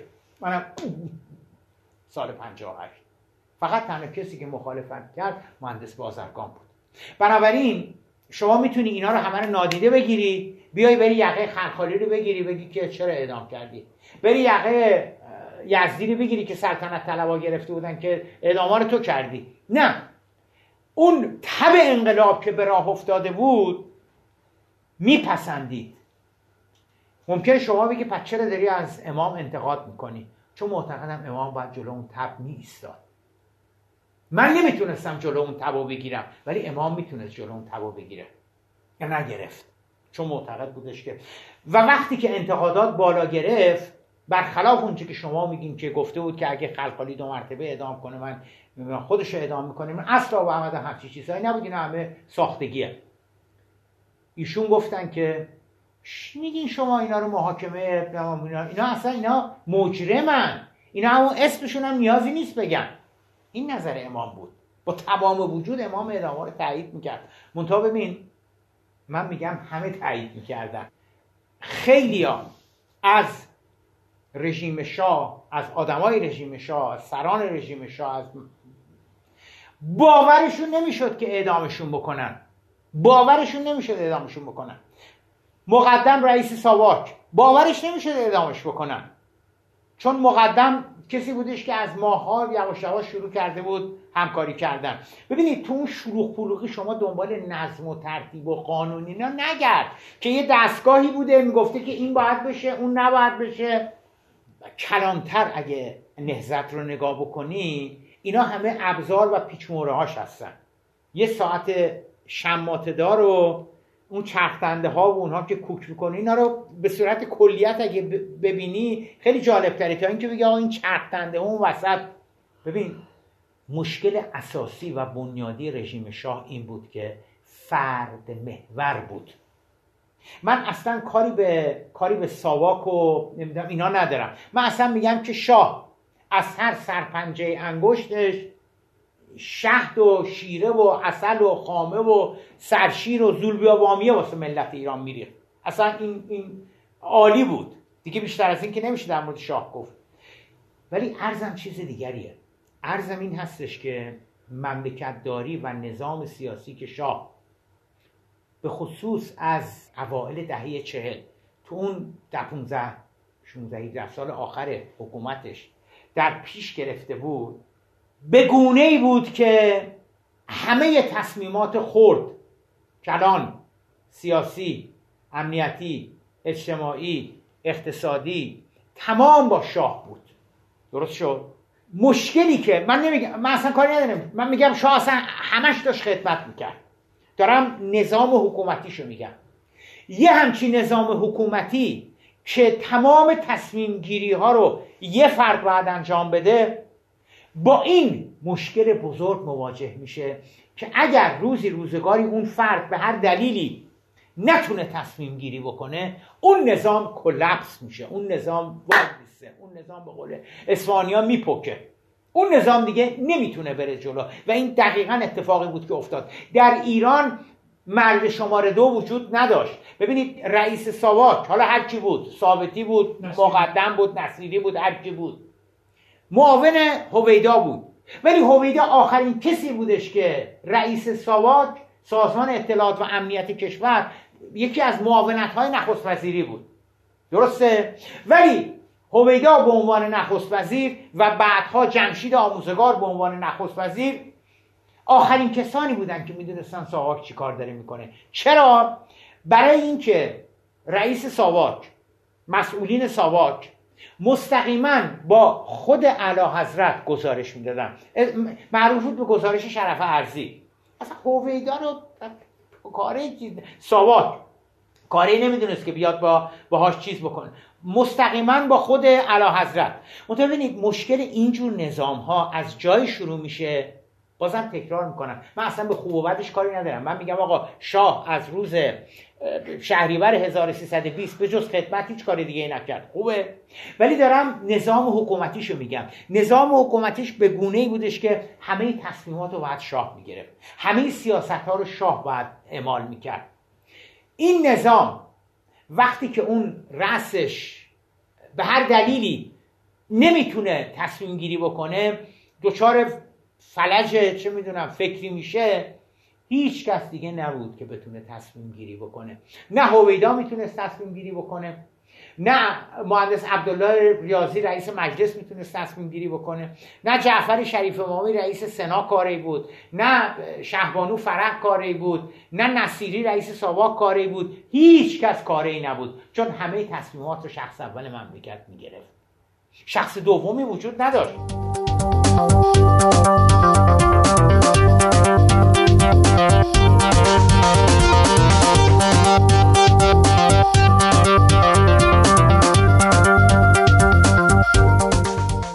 معتقدم که انقلاب اسلامی در حقیقت دموکراسی خواهی بوده است. این نکته اولم و جریان دموکراسی خواهی در ایران خیلی خیلی زودتر از انقلاب اسلامی 15 خرداد نسبت ملی شدن نفت جریان دموکراسی خواهی در ایران از مشروطه به راه افتاده. من معتقدم که انقلاب اسلامی ایران ادامه روند مبارزات آزادی خواهانه و دموکراسی خواهانه ملت و مردم ایران هست. حالا سوالی که از من می شود این است که آیا شما به دموکراسی خواهی انقلاب اسلامی نمره 20 میدی؟ میگم خیر. آیا ردش می‌کنی؟ میندازیش به صفر میدی؟ میگم خیر. می‌گویم که تا حدودی تونسته اهداف دموکراسی خواهی رو تحقق ببخشه. ولی خیلی بیشتر از اینا می‌تونست اون اهداف دموکراسی خواهی رو تحقق ببخشه. و معتقدم که بزرگترین مشکل جمهوری اسلامی ریشه بسیاری از تلخی ها ناکامی های جمهوری اسلامی ایران مفاسد اقتصادی و و و و و و, و به خاطر کمرنگ بودن نهاد دموکراسی در ایران است. همون چیزی که انقلاب اسلامی به دنبالش به دنبالش بود. مجریان از کره ماه نیمدن مجریا از سوئیس نیمدن مجریا محصول این جامعه بودن. صادق زیبا کلام که مطالعات سیاسی می‌کرده فقط مهندسی شیمی نخونده بوده در دوران دانشجوییش. کلی مطالعه می‌کرده نمی‌دونم زندانی سیاسی بوده اینا. صادق زیبا کلام درست نیست که سال 57 برگرده بگه که اگر امام اون روز می‌گفتن که شاه برگرده بیاد منم می‌گفتم شاه برگرده بیاد. یعنی چی؟ خاک بر سر اون کتابایی که تو خوندی بکنن. تو چی یاد گرفتی؟ و تو خودت عقل نداری فکر نداری اندیشه نداری. یعنی چه هرچی امام خمینی بگم منم همونو میگم. بله یه وقت هستش که ما در قالب رهبری مثلا داریم مبارزه می‌کنیم. ولی شما با خودت فکر داشته باشی اندیشه داشته باشی. ببینید من معتقدم که اینکه دموکراسی در جامعه ما اون مقداری که باید و شاید بعد از 22 بهمن تحقق پیدا نکرده به خاطر امام خمینی نبوده. به خاطر اسلام نبوده. به خاطر تشیع نبوده. به خاطر سازمان مجاهدین نبوده. به خاطر این بوده که ظرفیت جامعه ایران خیلی نمی‌تونسته بیشتر از این در جهت در خدمت پروبال دادن به دموکراسی قرار بگیره. چرا؟ برای اینکه ببین من, من, من این شهامت داشتم. به شما گفتم که وقتی سفارت اشغال شد علا رقم این که من الان میگم یکی از اشتباه وحشتناک اشتباه بود این کار. تیشه به ریشه منافع ملی ایران زد. ولی میگم بعدش من نوشتم که چرا گفتیم بعد از شاه نوبت آمریکاست. ولی ببین آدم باید یه ذره انصاف داشته باشه. چرا؟ من نمی‌خوام خودم رو تبرئه بکنم. به هیچ وجه نمی‌خوام خودم رو تبرئه بکنم. ولی ببینید اون سالی که سال 58 که سفارت اشغال شد. اون سال محرم افتاده بود. اگه اشتباه نکنم افتاده بود تو آذر یا دی اون موقع. درسته؟ ببین حیعات و دستجات سینه زنی از اطراف و اکناف از, از هفت گله تهران حرکت می‌کردن. به جای اینکه برن تو مسجد به جای اینکه برن تو تکیه به جای اینکه برن شابدالعظیم به جای اینکه برن امامزاده ساله به جای اینکه نمی‌دونم برن جاهایی که مقدسه می‌دونی حیات سینه زنی دستجات میمدن کجا؟ میمدن جلوی سفارت آمریکا. تا صبح وای می‌زدن زنجیر می‌زدن سینه می‌زدن. یعنی اگه کسی از کره ماه میومد فکر میکردش که این سفارت آمریکا یه مکان مقدس شیعیان هستش. به قرآن والا اینا اینجوری اومدن دارن سینه می‌زنن اینا. اون زل جنوبی پیاده روی جلوی سفارت آمریکا. دی گذاشته بودن قد این اتاق. خرس. چلو و خورشت و عین ببینید این جامعه ما هستش. ما از چی می‌خوایم فرار بکنیم؟ یکی از یکی از مبانی دموکراسی یکی از مبانی دموکراسی گردش نخبگان هستش. چرخش نخبگان هستش. یعنی چی؟ یعنی اینکه آقای تونی بلر تا دیروز نخست وزیر بود عکسش تو فضای مجازی بود. سر قضیه نمی‌دونم برکسیت و چی و اینا استعفا داد که این خانم چیز اومد جاش خانم ترزامه اومد جاش. داره سر کارتون می‌گیره و داره چیز میشه. حالا ایران اگه بود اولا استعفا نمی‌داد. ثانیا مثلا می‌شد نمی‌دونم قائم مقام چی توی ایران هیچ کس نیستش که بره و و اون گردش نخبگان اون چرخش نخبگان انجام بشه. چرا؟ من معتقدم برای اینکه در ایران دموکراسی وجود نداره. ببین دموکراسی فقط آزادی مطبوعات نیست. دموکراسی فقط صندوق رأی وزارت کشور نیست. دموکراسی فقط این نیستش که شما ثبت نام که بکنی در برای انتخابات. شورای نگهبان چون گفتی بالای چش حکومت ابروه بیاد رد صلاحیتت بکنه. یکی دیگه از مبانی دموکراسی این هستش که حکومت باید پاسخگو باشه. تو ایران پاسخگویی وجود نداره. الانم اگر انتخاباتی صورت بگیره در یک سو احمدی نژادی ها باشن که من معتقدم آقای رئیس احمدی نژادی ها بودن و اونور یه گروه دیگر باشه من قطعا از اونور حمایت می‌کنم.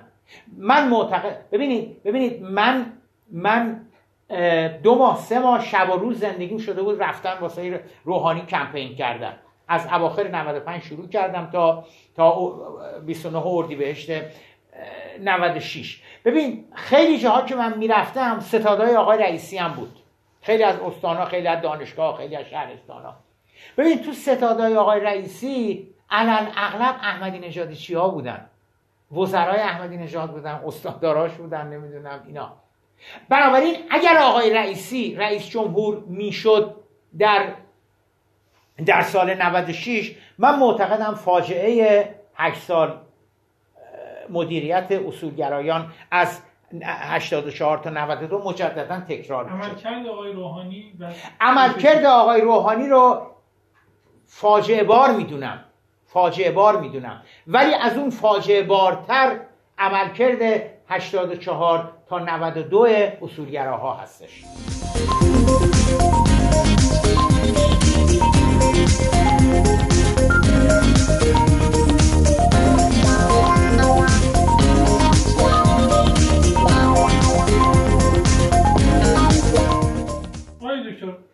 شما راجع به اقتصاد زمان شاه اشاره کردید که بزرگترین مشکلش اقتصاد حکومتی اون بود بعد از نخست وزیر آقای مهندس موسوی آقای مهندس موسوی هم تفکرش همین هست یعنی اعتقاد داره به بله. به اقتصاد دولتی بله. به همون خاطر هم بود که از اعضای مختلف استعفای دست جمعی میدن و میرن پیش امام امام می‌فهمن که اقتصاد رو به مردم واگذار بکنید.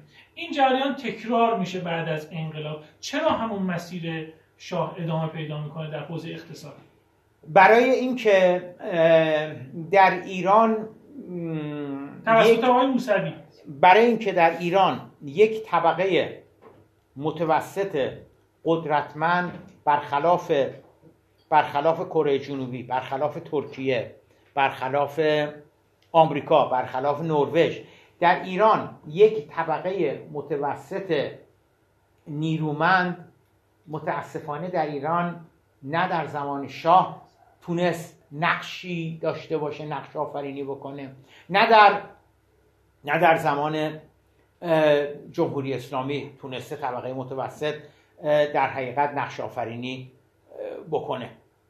آقای دکتر توی آذر ماه 89 یک نامه نوشتش تو وزارت خارجه امریکا و درخواست کرده که مردم ایران تحریم بشن. این به نظر شما در واقع اتفاق اتفاق درستی هست که در واقع درخواست تحریم از وزارت خارجه امریکا داشته باشیم؟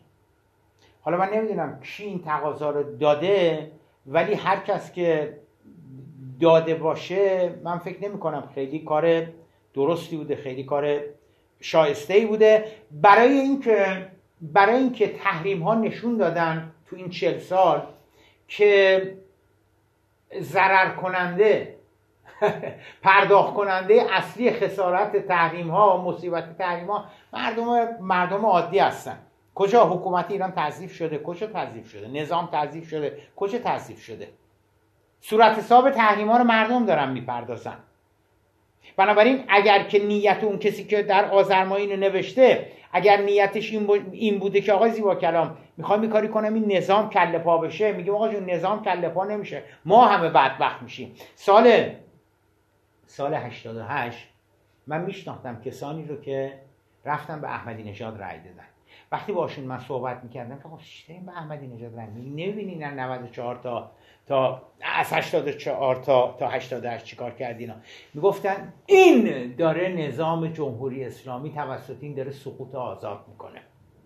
داره نظام اسلامی سقوط آزاد می‌کنه. بذار این چهار سال دیگه رئیس جمهور بشه. این نظام اگه قرار بود ده سال دیگه سقوط بکنه اگه احمدی نژاد بشه رئیس جمهور دو سه سال دیگه به حول قوه الهی سقوط می‌کنه. خب چی شد؟ احمدی نژاد شد رئیس جمهور نظام سقوط نکرد. ما بدبخت شدیم. به نظر شما چطور میشه مردمی که در جریان جنگ حاضر یه پرش عجیب کردم از از لحاظ برهه تاریخی. مردمی که حاضر میشن در زمان جنگ طلای خودشون رو بدن مردمی که حاضر میشن نون و چای شیرین بخورن زندگی بکنن حاضر هستن اونطور قناعت بکنن. چطور میشه الان گلمندن میرن دلار می‌خرن ذخیره می‌کنن؟ و وضعیت اقتصادی مردم در این شرایط برو بالا. برو بالا. چطور میشه؟ چطور میشه مردمی که در دوران جنگ وقتی که تو محل میومدن می‌گفتن که هفته آینده می‌خوایم برای جبهه مواد غذایی یا نمی‌دونم اینا جمع بکنیم کمک جمع بکنیم اینا کامیون میاد تو مسجد محل. اگه کسی پنج تا تخم داشت هر پنج تاشو می‌داد. نمیگفتش که حالا بذار چهار تاشو بدم. چون تخمرغ و زمان جنگ مسجد می‌داد دیگه تخمرغ و پنیر و کره و فلان اینا رو. نمی‌گفت حالا معلوم نیست دو مرتبه شی تخم بدن. منم بچه کوچیک دارم منم زن آبستن دارم منم زن بچه شیر شیرده دارم. تو یه دونه تخمرغ داشته باشیم هر پنج تا می‌داد. درست شد؟ چطور میشه که 20 سال بعد 30 سال بعد وقتی که مسئولین بهشون میگن که آقا برای یارانه ثبت نام نکنیم این دیگه تئوری سیاسی نیست. این در عمل سال 92 اتفاق افتاد. حالا اگه اتفاق بیفته شما میگه آقای زیبا کلام همه این 24 میلیون دارن نفرین می‌کنن. اول تو رو نفرین می‌کنن که اومدی گفتی به روحانی رأی بدیم. بعدم روحانی رو دارن نفرین می‌کنن. سال 92 این اتفاق افتاد. هنوز سکه روحانی بهایی داشت تو بازار. نمیم یه ماه یا دو ماه بعد از انتخاب آقای روحانی بود. آقای نوبخت اینا آمدن گفتن که یارانه یارانه بیاین یارانه ثبت نام بکنین. منتها بالا غیرتن. اگر کسی به این 45500 تومن چیزن خب ما می‌دونیم که خیلی ها به این 45500 تومن به اون صورت احتیاجی نداشتن که حالا اگه بهشون داده نشه سه تا 45500 تومن سه نفر هستن یا چهار تا 45500 تومن اگه بهشون داده نشه مثلا ولی یا عجب ملتی که اگه پنج تا تخم مرغ داشتن هر پنج تاشو می‌دادن همشون اومدن ثبت نام کردن. می‌دونی این باید تن آدم رو بلرزونه که ما به کجا کجا بودیم و کجا داریم میریم. چرا؟ هفتاد و سه میلیون اومدن ثبت نام کردن. از جمعیت نزدیک حالا اون موقع 80 میلیون هنوز نرسیدیم با. یعنی مثلا 90 درصد 80 خورده درصد اومدن ثبت نام کردن. من با خیلی هاشون صحبت کردم. که مثلا دکتر آخه شما دیگه چه رفتین ثبت نام؟ گفتن چشم این حکومت کودندش نه و لج این حکومت رفتیم ثبت نام کردیم. چون اینا گفتن نرین ثبت نام بکنیم. بعد آقا ما به اینا اعتماد نداریم. مگه رأی ندادم بهشون؟ چرا؟ چرا رأی داده بودم؟ ولی کل... کلیت نظام رو دارم میگم. من خودم فقیر می‌شناسم من خودم بیچاره می‌شناسم. ببینید اعتبار اجتماعی سرمایه اجتماعی سقوط کرده. منتها سال 92 نخواستن مسئولین نخواستن سران این فاجعه رو ببینن. نخواستن ببینن که نیم درجه این بچه تب داره. یه درجه این بچه تب داره. نخواستن ببینن. شد 96 شد زلزله کرمانشاه. اون وقت با یه آدمی صادق زیبا کلام یه استاد دانشگاه. یه آدمی که مثلا چیکار است؟ ظرف 48 ساعت یه میلیارد تومن مردم به حساب من پول ریختن. به نظر تو اگه صادق زیبا کلام سال 67 سال 66 سال 65 که آدم اگه 5 تا تخم مرغ داشتن من دو زرم نمی‌تونستم جمع بکنم.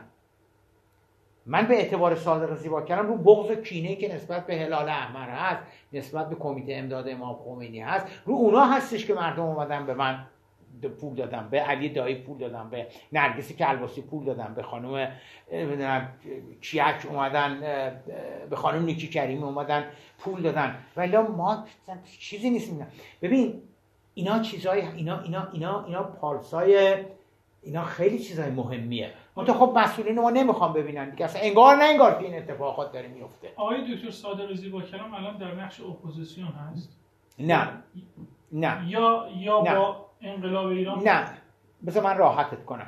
بعضی میگن آقای دکتر زیبا کلام ضد انقلاب جواب شما چیه؟ بعضیا میگن دکتر صادق زیبا کلام ضد انقلاب بعضیا میگن دکتر صادق زیبا کلام موصول رژیمه. بعضیا میگن دکتر صادق زیبا کلام سوپاپه. بعضیا میگن دکتر زیبا کلام نوکر انگلیسه. بعضیا میگن غلام آمریکاست. بعضیا میگن نمی‌دونم حمال اسرائیل اینها.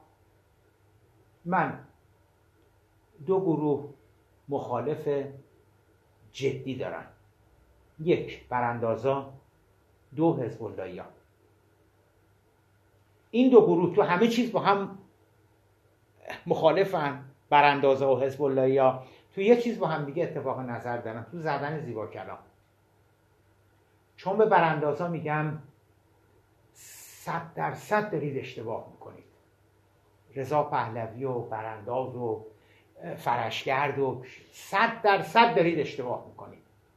اگر خاری در چشم این نظام برود بیچاره میشیم هممون. اگر خاری در چشم این نظام برود اون مختصر دموکراسی هم که به دست آوردیم تو این چل سال نابود میشه از بین میره. اگر این نظام آسیب ببینه من معتقدم خوزستان دچار مشکل میشیم. من معتقدم آذربایجان دچار مشکل میشیم. من معتقدم که تو سیستان و بلوچستان دچار مشکل میشیم. تو کردستان دچار مشکل میشیم. برای اینکه 22 بهمن 57 وقتی انقلاب شد ما یه مشکل داشتیم. حالا مشکل تو گیومه. یه مشکل داشتیم حزب دموکرات کردستان بود. مرحوم شیخ عزالدین حسینی بود.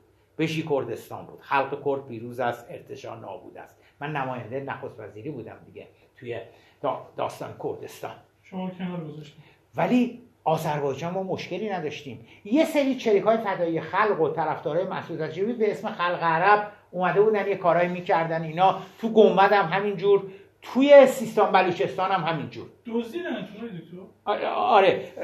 چریکای فدایی خلق بودن مسعود رجوی اینا بودن اشرف دهقان بودن به اسم مثلا چه می‌دونم این این چیزهای قومیتی اینا. ولی تودهشون با ما بودن. من با خیلی از کردها که صحبت می‌کردم می‌گفتن اگر یک خندقی بین ایران و کردستان کنده بشه یعنی جدا بشه دیگه وسطش هم خندق باشه. مردم کرد با چنگشون کوه می‌کنن خاک می‌کنن این خندق رو پر می‌کنن که دو مرتبه متصل بشن به ایران. این سال 58 بود. ولی الان اگه تاق به توق بخوره من خیلی مطمئن نیستم کردا حاضر بشن بمونن. فراموش نکن چند وقت پیش سه نفر اعدام کردین. اون موشکارم زدیم به نمی‌دونم به مال چیز حزب دموکرات کردستان. ببین من باور نمی‌کنم. اگه خودم ندیده بودم حالمون شد باور بکنم که تو سنندج اعتصاب کامل کامیاران کامل مهابات کامل سقز بوکان ارومانات. ببین بخشی از بخشی از آذربایجان غربی که کرد نشین هستن و تمام کردستان اعتصاب یک بارچه و سراسری بود. یعنی یعنی باید مسئولین به فکر فرو برن که ما ما به کجا داریم میریم. الان اگر مشکلی ایجاد بشه سنیا از کردا مسئله سازتر خواهند شد. سلطنت طلبا و براندازا به من میگن خیلی ها دارن به من میگن. میگن آقا تو که میگی این نظام رو باید حفظ بکنیم خب این که داره میری تو دره این که روز به روز داره خرابتر و خرابتر و خرابتر میشه. میره تو دره؟ چجوری پس این نظامو؟ چجوری این نظام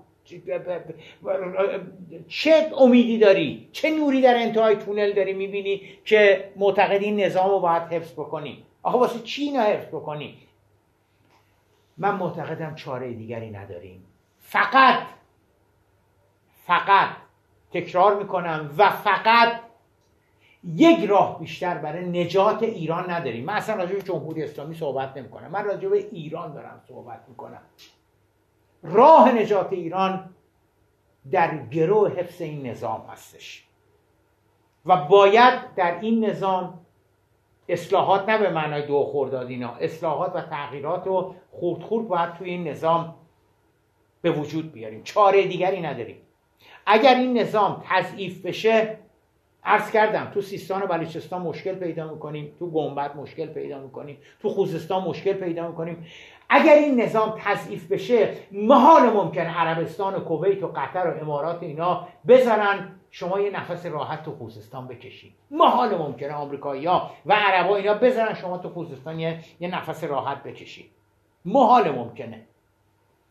آذربایجان همینطور. ببینید سال 58 ما اصلا جاشاسین نمی‌دونم آذربایجان نداشتیم. من چند وقت پیش رفته بودم دانشگاه تبریز دیدم که اصلا با من مثل مثل مثل مثل مثل که خولی اومده مثل که هرمله اومده مثل که اونی که تیر شوره رو به گروه علی اصغر زده مثل که اون اومده. که آقا شما از آخونده بدترین شما از اینا بدترین. ما مطالبات قومیتی داریم ما مطالبات فلان داریم. شما اصلا انگار نه انگار اینا. ببین با اهل سنت هم همین مشکل داریم با عربام هم همین مشکل داریم با کردام داریم. بنابراین واقعا چاره نداریم الا اینکه این نظام رو با چنگ و دندان حفظ بکنیم و به موازاتش به موازاتش تغییر تحولات رو به وجود بیاریم. هر آلترناتیو دیگری فرش نمی‌دونم این اون براندازی نمی‌دونم رفراندوم چون می‌دونید چرا؟ برای اینکه ببینید سال هفت که انقلاب شد همه می‌گفتن آیت الله خمینی. به جز سازمان مجاهدین که قلابی می‌گفتن آیت الله خمینی حتی چریک فدای خلق هم می‌گفت آیت الله خمینی. دکتر نورالدین کیانوری هم می‌گفت آیت الله خمینی. جبهه ملی هم می‌گفت آیت الله خمینی. مهندس بازرگان هم می‌گفت آیت الله خمینی همه می‌گفتن آیت الله خمینی. حتی حزب دموکرات کردستان می‌گفت آیت الله خمینی. همین چقدر میگن آیت الله خمینی؟ ده درصد اون سال 50 نقش آقای خامنه ای در نگهداری نظام چقدر هست مقام معظم رهبری من فکر می‌کنم با واقعیت ها خیلی فاصله گرفته مدت هاست. و این علامت خوبی نیست. این نظر منه که با واقعیت هایشون فاصله گرفته. این نطقی که ایشون کرد به مناسبت 13 آبان من امیدوارم که این اعتقادات خود مقام معظم رهبری نباشه. من امیدوارم ایشون اینا رو داره برای روحیه جوونا و حزب ها و اینا بگه ولی اگه واقعا ایشون اعتقاد داشته باشه که تو این 40 سال ما نیرومندتر نیرومندتر شدیم آمریکایی‌ها ضعیفتر ضعیفتر شدن من بیمناک میشم از آینده از آینده مملکت. واقعا این اعتقاد ایشون بود. همه حرفم این هست همه حرفم این هستش که چاره ای نداریم. من به کردان میگم به عربان میگم به آذریان میگم. میگم آقا مطالبات شما من قبول دارم مطالبات شما رو. ببین من که انقدر نگران کردستان هستم من که انقدر نگران خوزستان هستم ولی در این حال معتقدم در این حال معتقدم اگر یک روزی رفراندومی بشود و نصف به علاوه یک مردم کردستان بگن که ما نمی‌خوایم با ایران باشیم این حقشونه که با ایران نباشن من که اینو دارم میگم اینم دارم میگم. منتها نه در شرایطی که بحران هستش نه در شرایطی که معلوم نیست مملکت چی هست بله در یه شرایط دموکراتیک چون معتقدم چون معتقدم اگر دموکراسی در کشور حاکم باشه کردا واسه چی بیان جدا بشن؟ خلق عرب واسه چی بیاد جدا بشه؟ مگه مگه خلق عرب چی می‌خواد؟ مگه کردا چی می‌خوان؟ کردا میگن آقا شون استاندار رو ما کردا تعیین بکنیم خب اگه دموکراسی باشه به طور طبیعی و استاندار مجلس نمی‌دونم چی چیه کردستان تعیین می‌کنه دیگه. انجمن ایالتی ولایتی کردستان تعیین می‌کنه دیگه. فرماندار کردا تعیین می‌کنن دیگه. شما می‌خواید بچت تو مهاباد به زبان کردی درس بخونه. اگه دموکراسی باشه این حق شما هستش که بچت به زبان کردی درس بخونه. بنابراین معتقدم اتفاقا اتفاقا پادزهر قومیت گرایی پادزهر تجزیه طلبی سرنیزه نیست. پادزهرش دموکراسیه. تو اسکاتلند جلوی چشت من و شما. رفراندوم شد. نصف بلاویکشون گفتن نمی‌خوایم از انگلیس جدا بشیم. واسه که از انگلیس جدا بشن که چی چی به دست بیارن؟ چی می‌خوان که متحد بودن با انگلیس یکی بودن اسکاتلندیا با انگلیس جلوش گرفته؟ ولی الان اینو به کرده بگی می‌خواد تیکه و پارت بکنه. حق هم داره. میگه آقا من یه مسجد ندارم من سنیا یه مسجد ندارم تهران. و شما نمیگین اینجا ام القرا هستش. می‌خوایم به کردی بچه‌مون درس بخونه شما نمی‌ذارید می‌خوایم نمی‌دونم اصرار داریم که این آقای شیعه چه می‌دونم دوازده امامی فلان بشه پادشاه کردستان. ما یه سنی بذاریم. راست میگه حق با او هستش. من معتقدم که دموکراسی فقط بحث توسعه اقتصادی نیست. اتفاقا دموکراسی هستش که اینا رو حل می‌کنه. این مشکلاتی که فراروی ما وجود داره. بنابراین اتفاقا بغض و کینه براندازا رو من می‌تونم بفهمم. اینقدر به من براندازا فوش میدن. ببین من اگه بگم که ماس سفیده یه پست بذارم بگم ماس سفیده و زغال سیاه هستش. اینقدر فوش خارمادر به من براندازا میدن فرشگردی ها میدن که ول کن حق باز شارلاتان فلان فلان شده. پولای زلزل زده ها رو چیکار کردی؟ مزدور سوپا نمی‌دونم فلان فلان شده. پولای زلزله زده ها رو خوردی بردی اینا. کامنت های بعدی هم مال حزب ها هستش که خائن مزدور آمریکا نمی‌دونم. لیبرال وابسته اینا.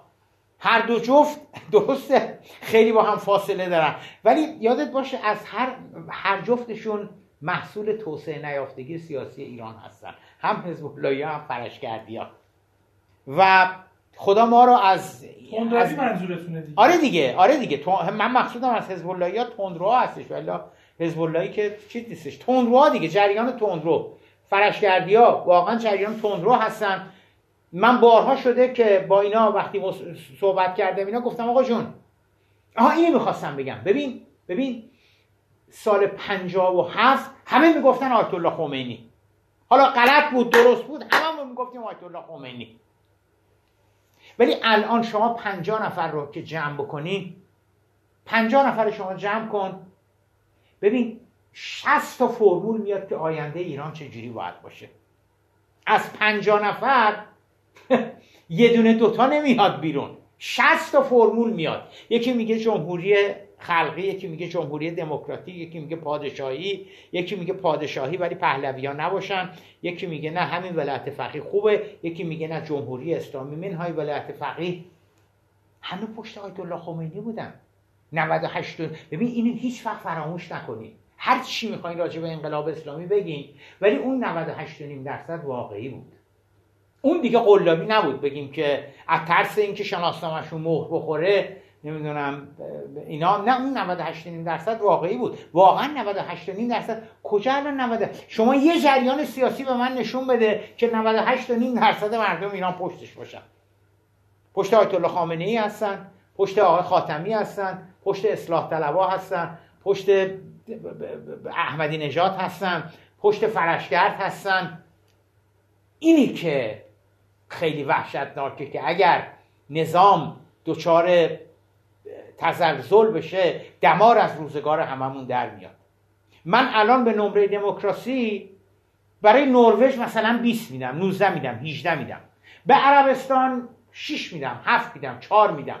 به جمهوری اسلامی 11 12 ولی ببینید این نظام اگه سقوط بکنه همه حرف من اینه به فرشگردی ها و به براندازا که این نظام اگه سقوط بکنه اون 11 12 نمیشه 16 17 میشه 8 میشه 7 میشه 6 به خاطر تفرقه که به وجود میاد به خاطر هرج و که به وجود میاد به خاطر اینکه رهبری وجود نداره اجماعی وجود نداره.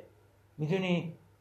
حوازه شما در جهت همین نکته هست که شما میفرمایید. دقیقا اینجوری هستش. این مواضع شما در جهت حفظ نظام جمهوری اسلامی دقیقا اینجوری هستش. دقیقا اینجوری هستش. من نه به خاطر اینکه عاشق چه می‌دونم نظام هستم اینا.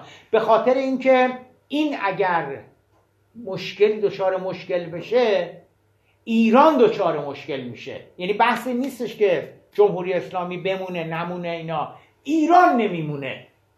برای همینی که من میگم آقا جون هر جوری شده باید این نظام رو نگه داریم و, و, و با بودن این نظام سعی کنیم که اصلاحات پیشرفت تغییر دموکراسی خواهی نمی‌دونم اینا رو انجام بدیم.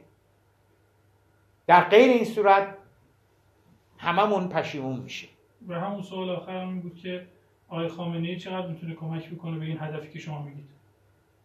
یعنی با آقای خامنه ای اتفاق ممکنه بیفته؟ کدوم اتفاق؟ حفظ ایران. تمامیت ارزی ایران. به هر حال ایشون به عنوان رهبری نظام آره دیگه ایشون هم اون جایگاه خودش رو داره دیگه. ببین من وقتی نظام میگم دیگه یه چیز علکی که نمیگم. من وقتی نظام میگم مقصودم شورای نگهبان هست که با بند بند وجودم باش مخالفم ولی باید باشه. قوه قضاییه هستش که معتقدم مطلقا استقلال نداره مستقل نیست ولی باید باشه. نمی‌دونم تمام اجزای نظام باید باشن. نظام که یه چیز به اصطلاح انتظایی نیستش که. نظام یعنی همین. نظام یعنی مقام معظم رهبری یعنی دانشگاه تهران. همه اینا باید باشه. مونتا باید میلیمتر به میلیمتر درست بکنیم. آقای خامنه‌ای گفتن که آمریکا رو به افول و ما خیلی پیشرفت کردیم. این یک نوع نگاهه. رسانه های غربی و خیلی میگن ما بدبخت و ذلیل این هست جنبندی صحبت های شما. ما ایران الان در کجا قرار داریم و چشمانداز اون چگونه است؟ روزی که انقلاب شد سال 1357 ما با یه سری از کشورها اگر از نظر توسعه اقتصادی پیشرفت اقتصادی اگر از اونا بالاتر نبودیم حداقل همترازشون بودیم. با ترکیه با مالزی برزیل آرژانتین شیلی سنگاپور نمی‌دونم. خیلی از این کشورها امروز بعد از چهل سال ترکیه چهل میلیون توریست داشت سال گذشته و 150 میلیارد دلار صادرات ترکیه بوده. ما چند میلیون توریست داشتیم و ما چقدر صادراتمون بوده؟ وقت ترکیه یه بشکه نفت نداره یه کپسول گازم نداره. بنابراین چجوری من بگم که ما داریم روز به روز قوی تر میشیم نیرومندتر میشیم. اینا. نمی‌دونم مقام معظم رهبری برای قوی شدن ملاک و معیارشون چیه؟ من از اون از اون زاویه میگم میگم ما داریم بدبختتر میشیم ما داریم فلان میشیم. میگم ما هیچی نداریم ما نه نه نه اینجوری هم نیست. اون چیزی که دارم میگم نه ببین ببین همه ببین از دیگران نه ببینید نه نه ببینید من معتقدم من معتقدم این چیزی که خیلی از منتقدین و مخالفین میگن که این نظام داره سقوط آزاد می‌کنه. نه من معتقدم که اولا سقوط آزاد نمی‌کنه. اما گیرم هم که سقوط آزاد می‌کنه ما باید بریم بود این نگر داریم و نذاریم سقوط آزاد بکنه. برای اینکه اگه سقوط آزاد بکنه به ته دره باور کن ماها بدبختتر میشیم. خوشبختتر نمیشیم. داشته همون چی الان؟ همین چیزی که عرض کردم میگم ما بدبختیم ما هیچی نداریم ما نه نه نه نداریم نه, نه. یه سری چیزها داریم ولی باید نهایت تلاشمون رو به خرج بدیم که اینا رو بیشتر و بهتر بکنیم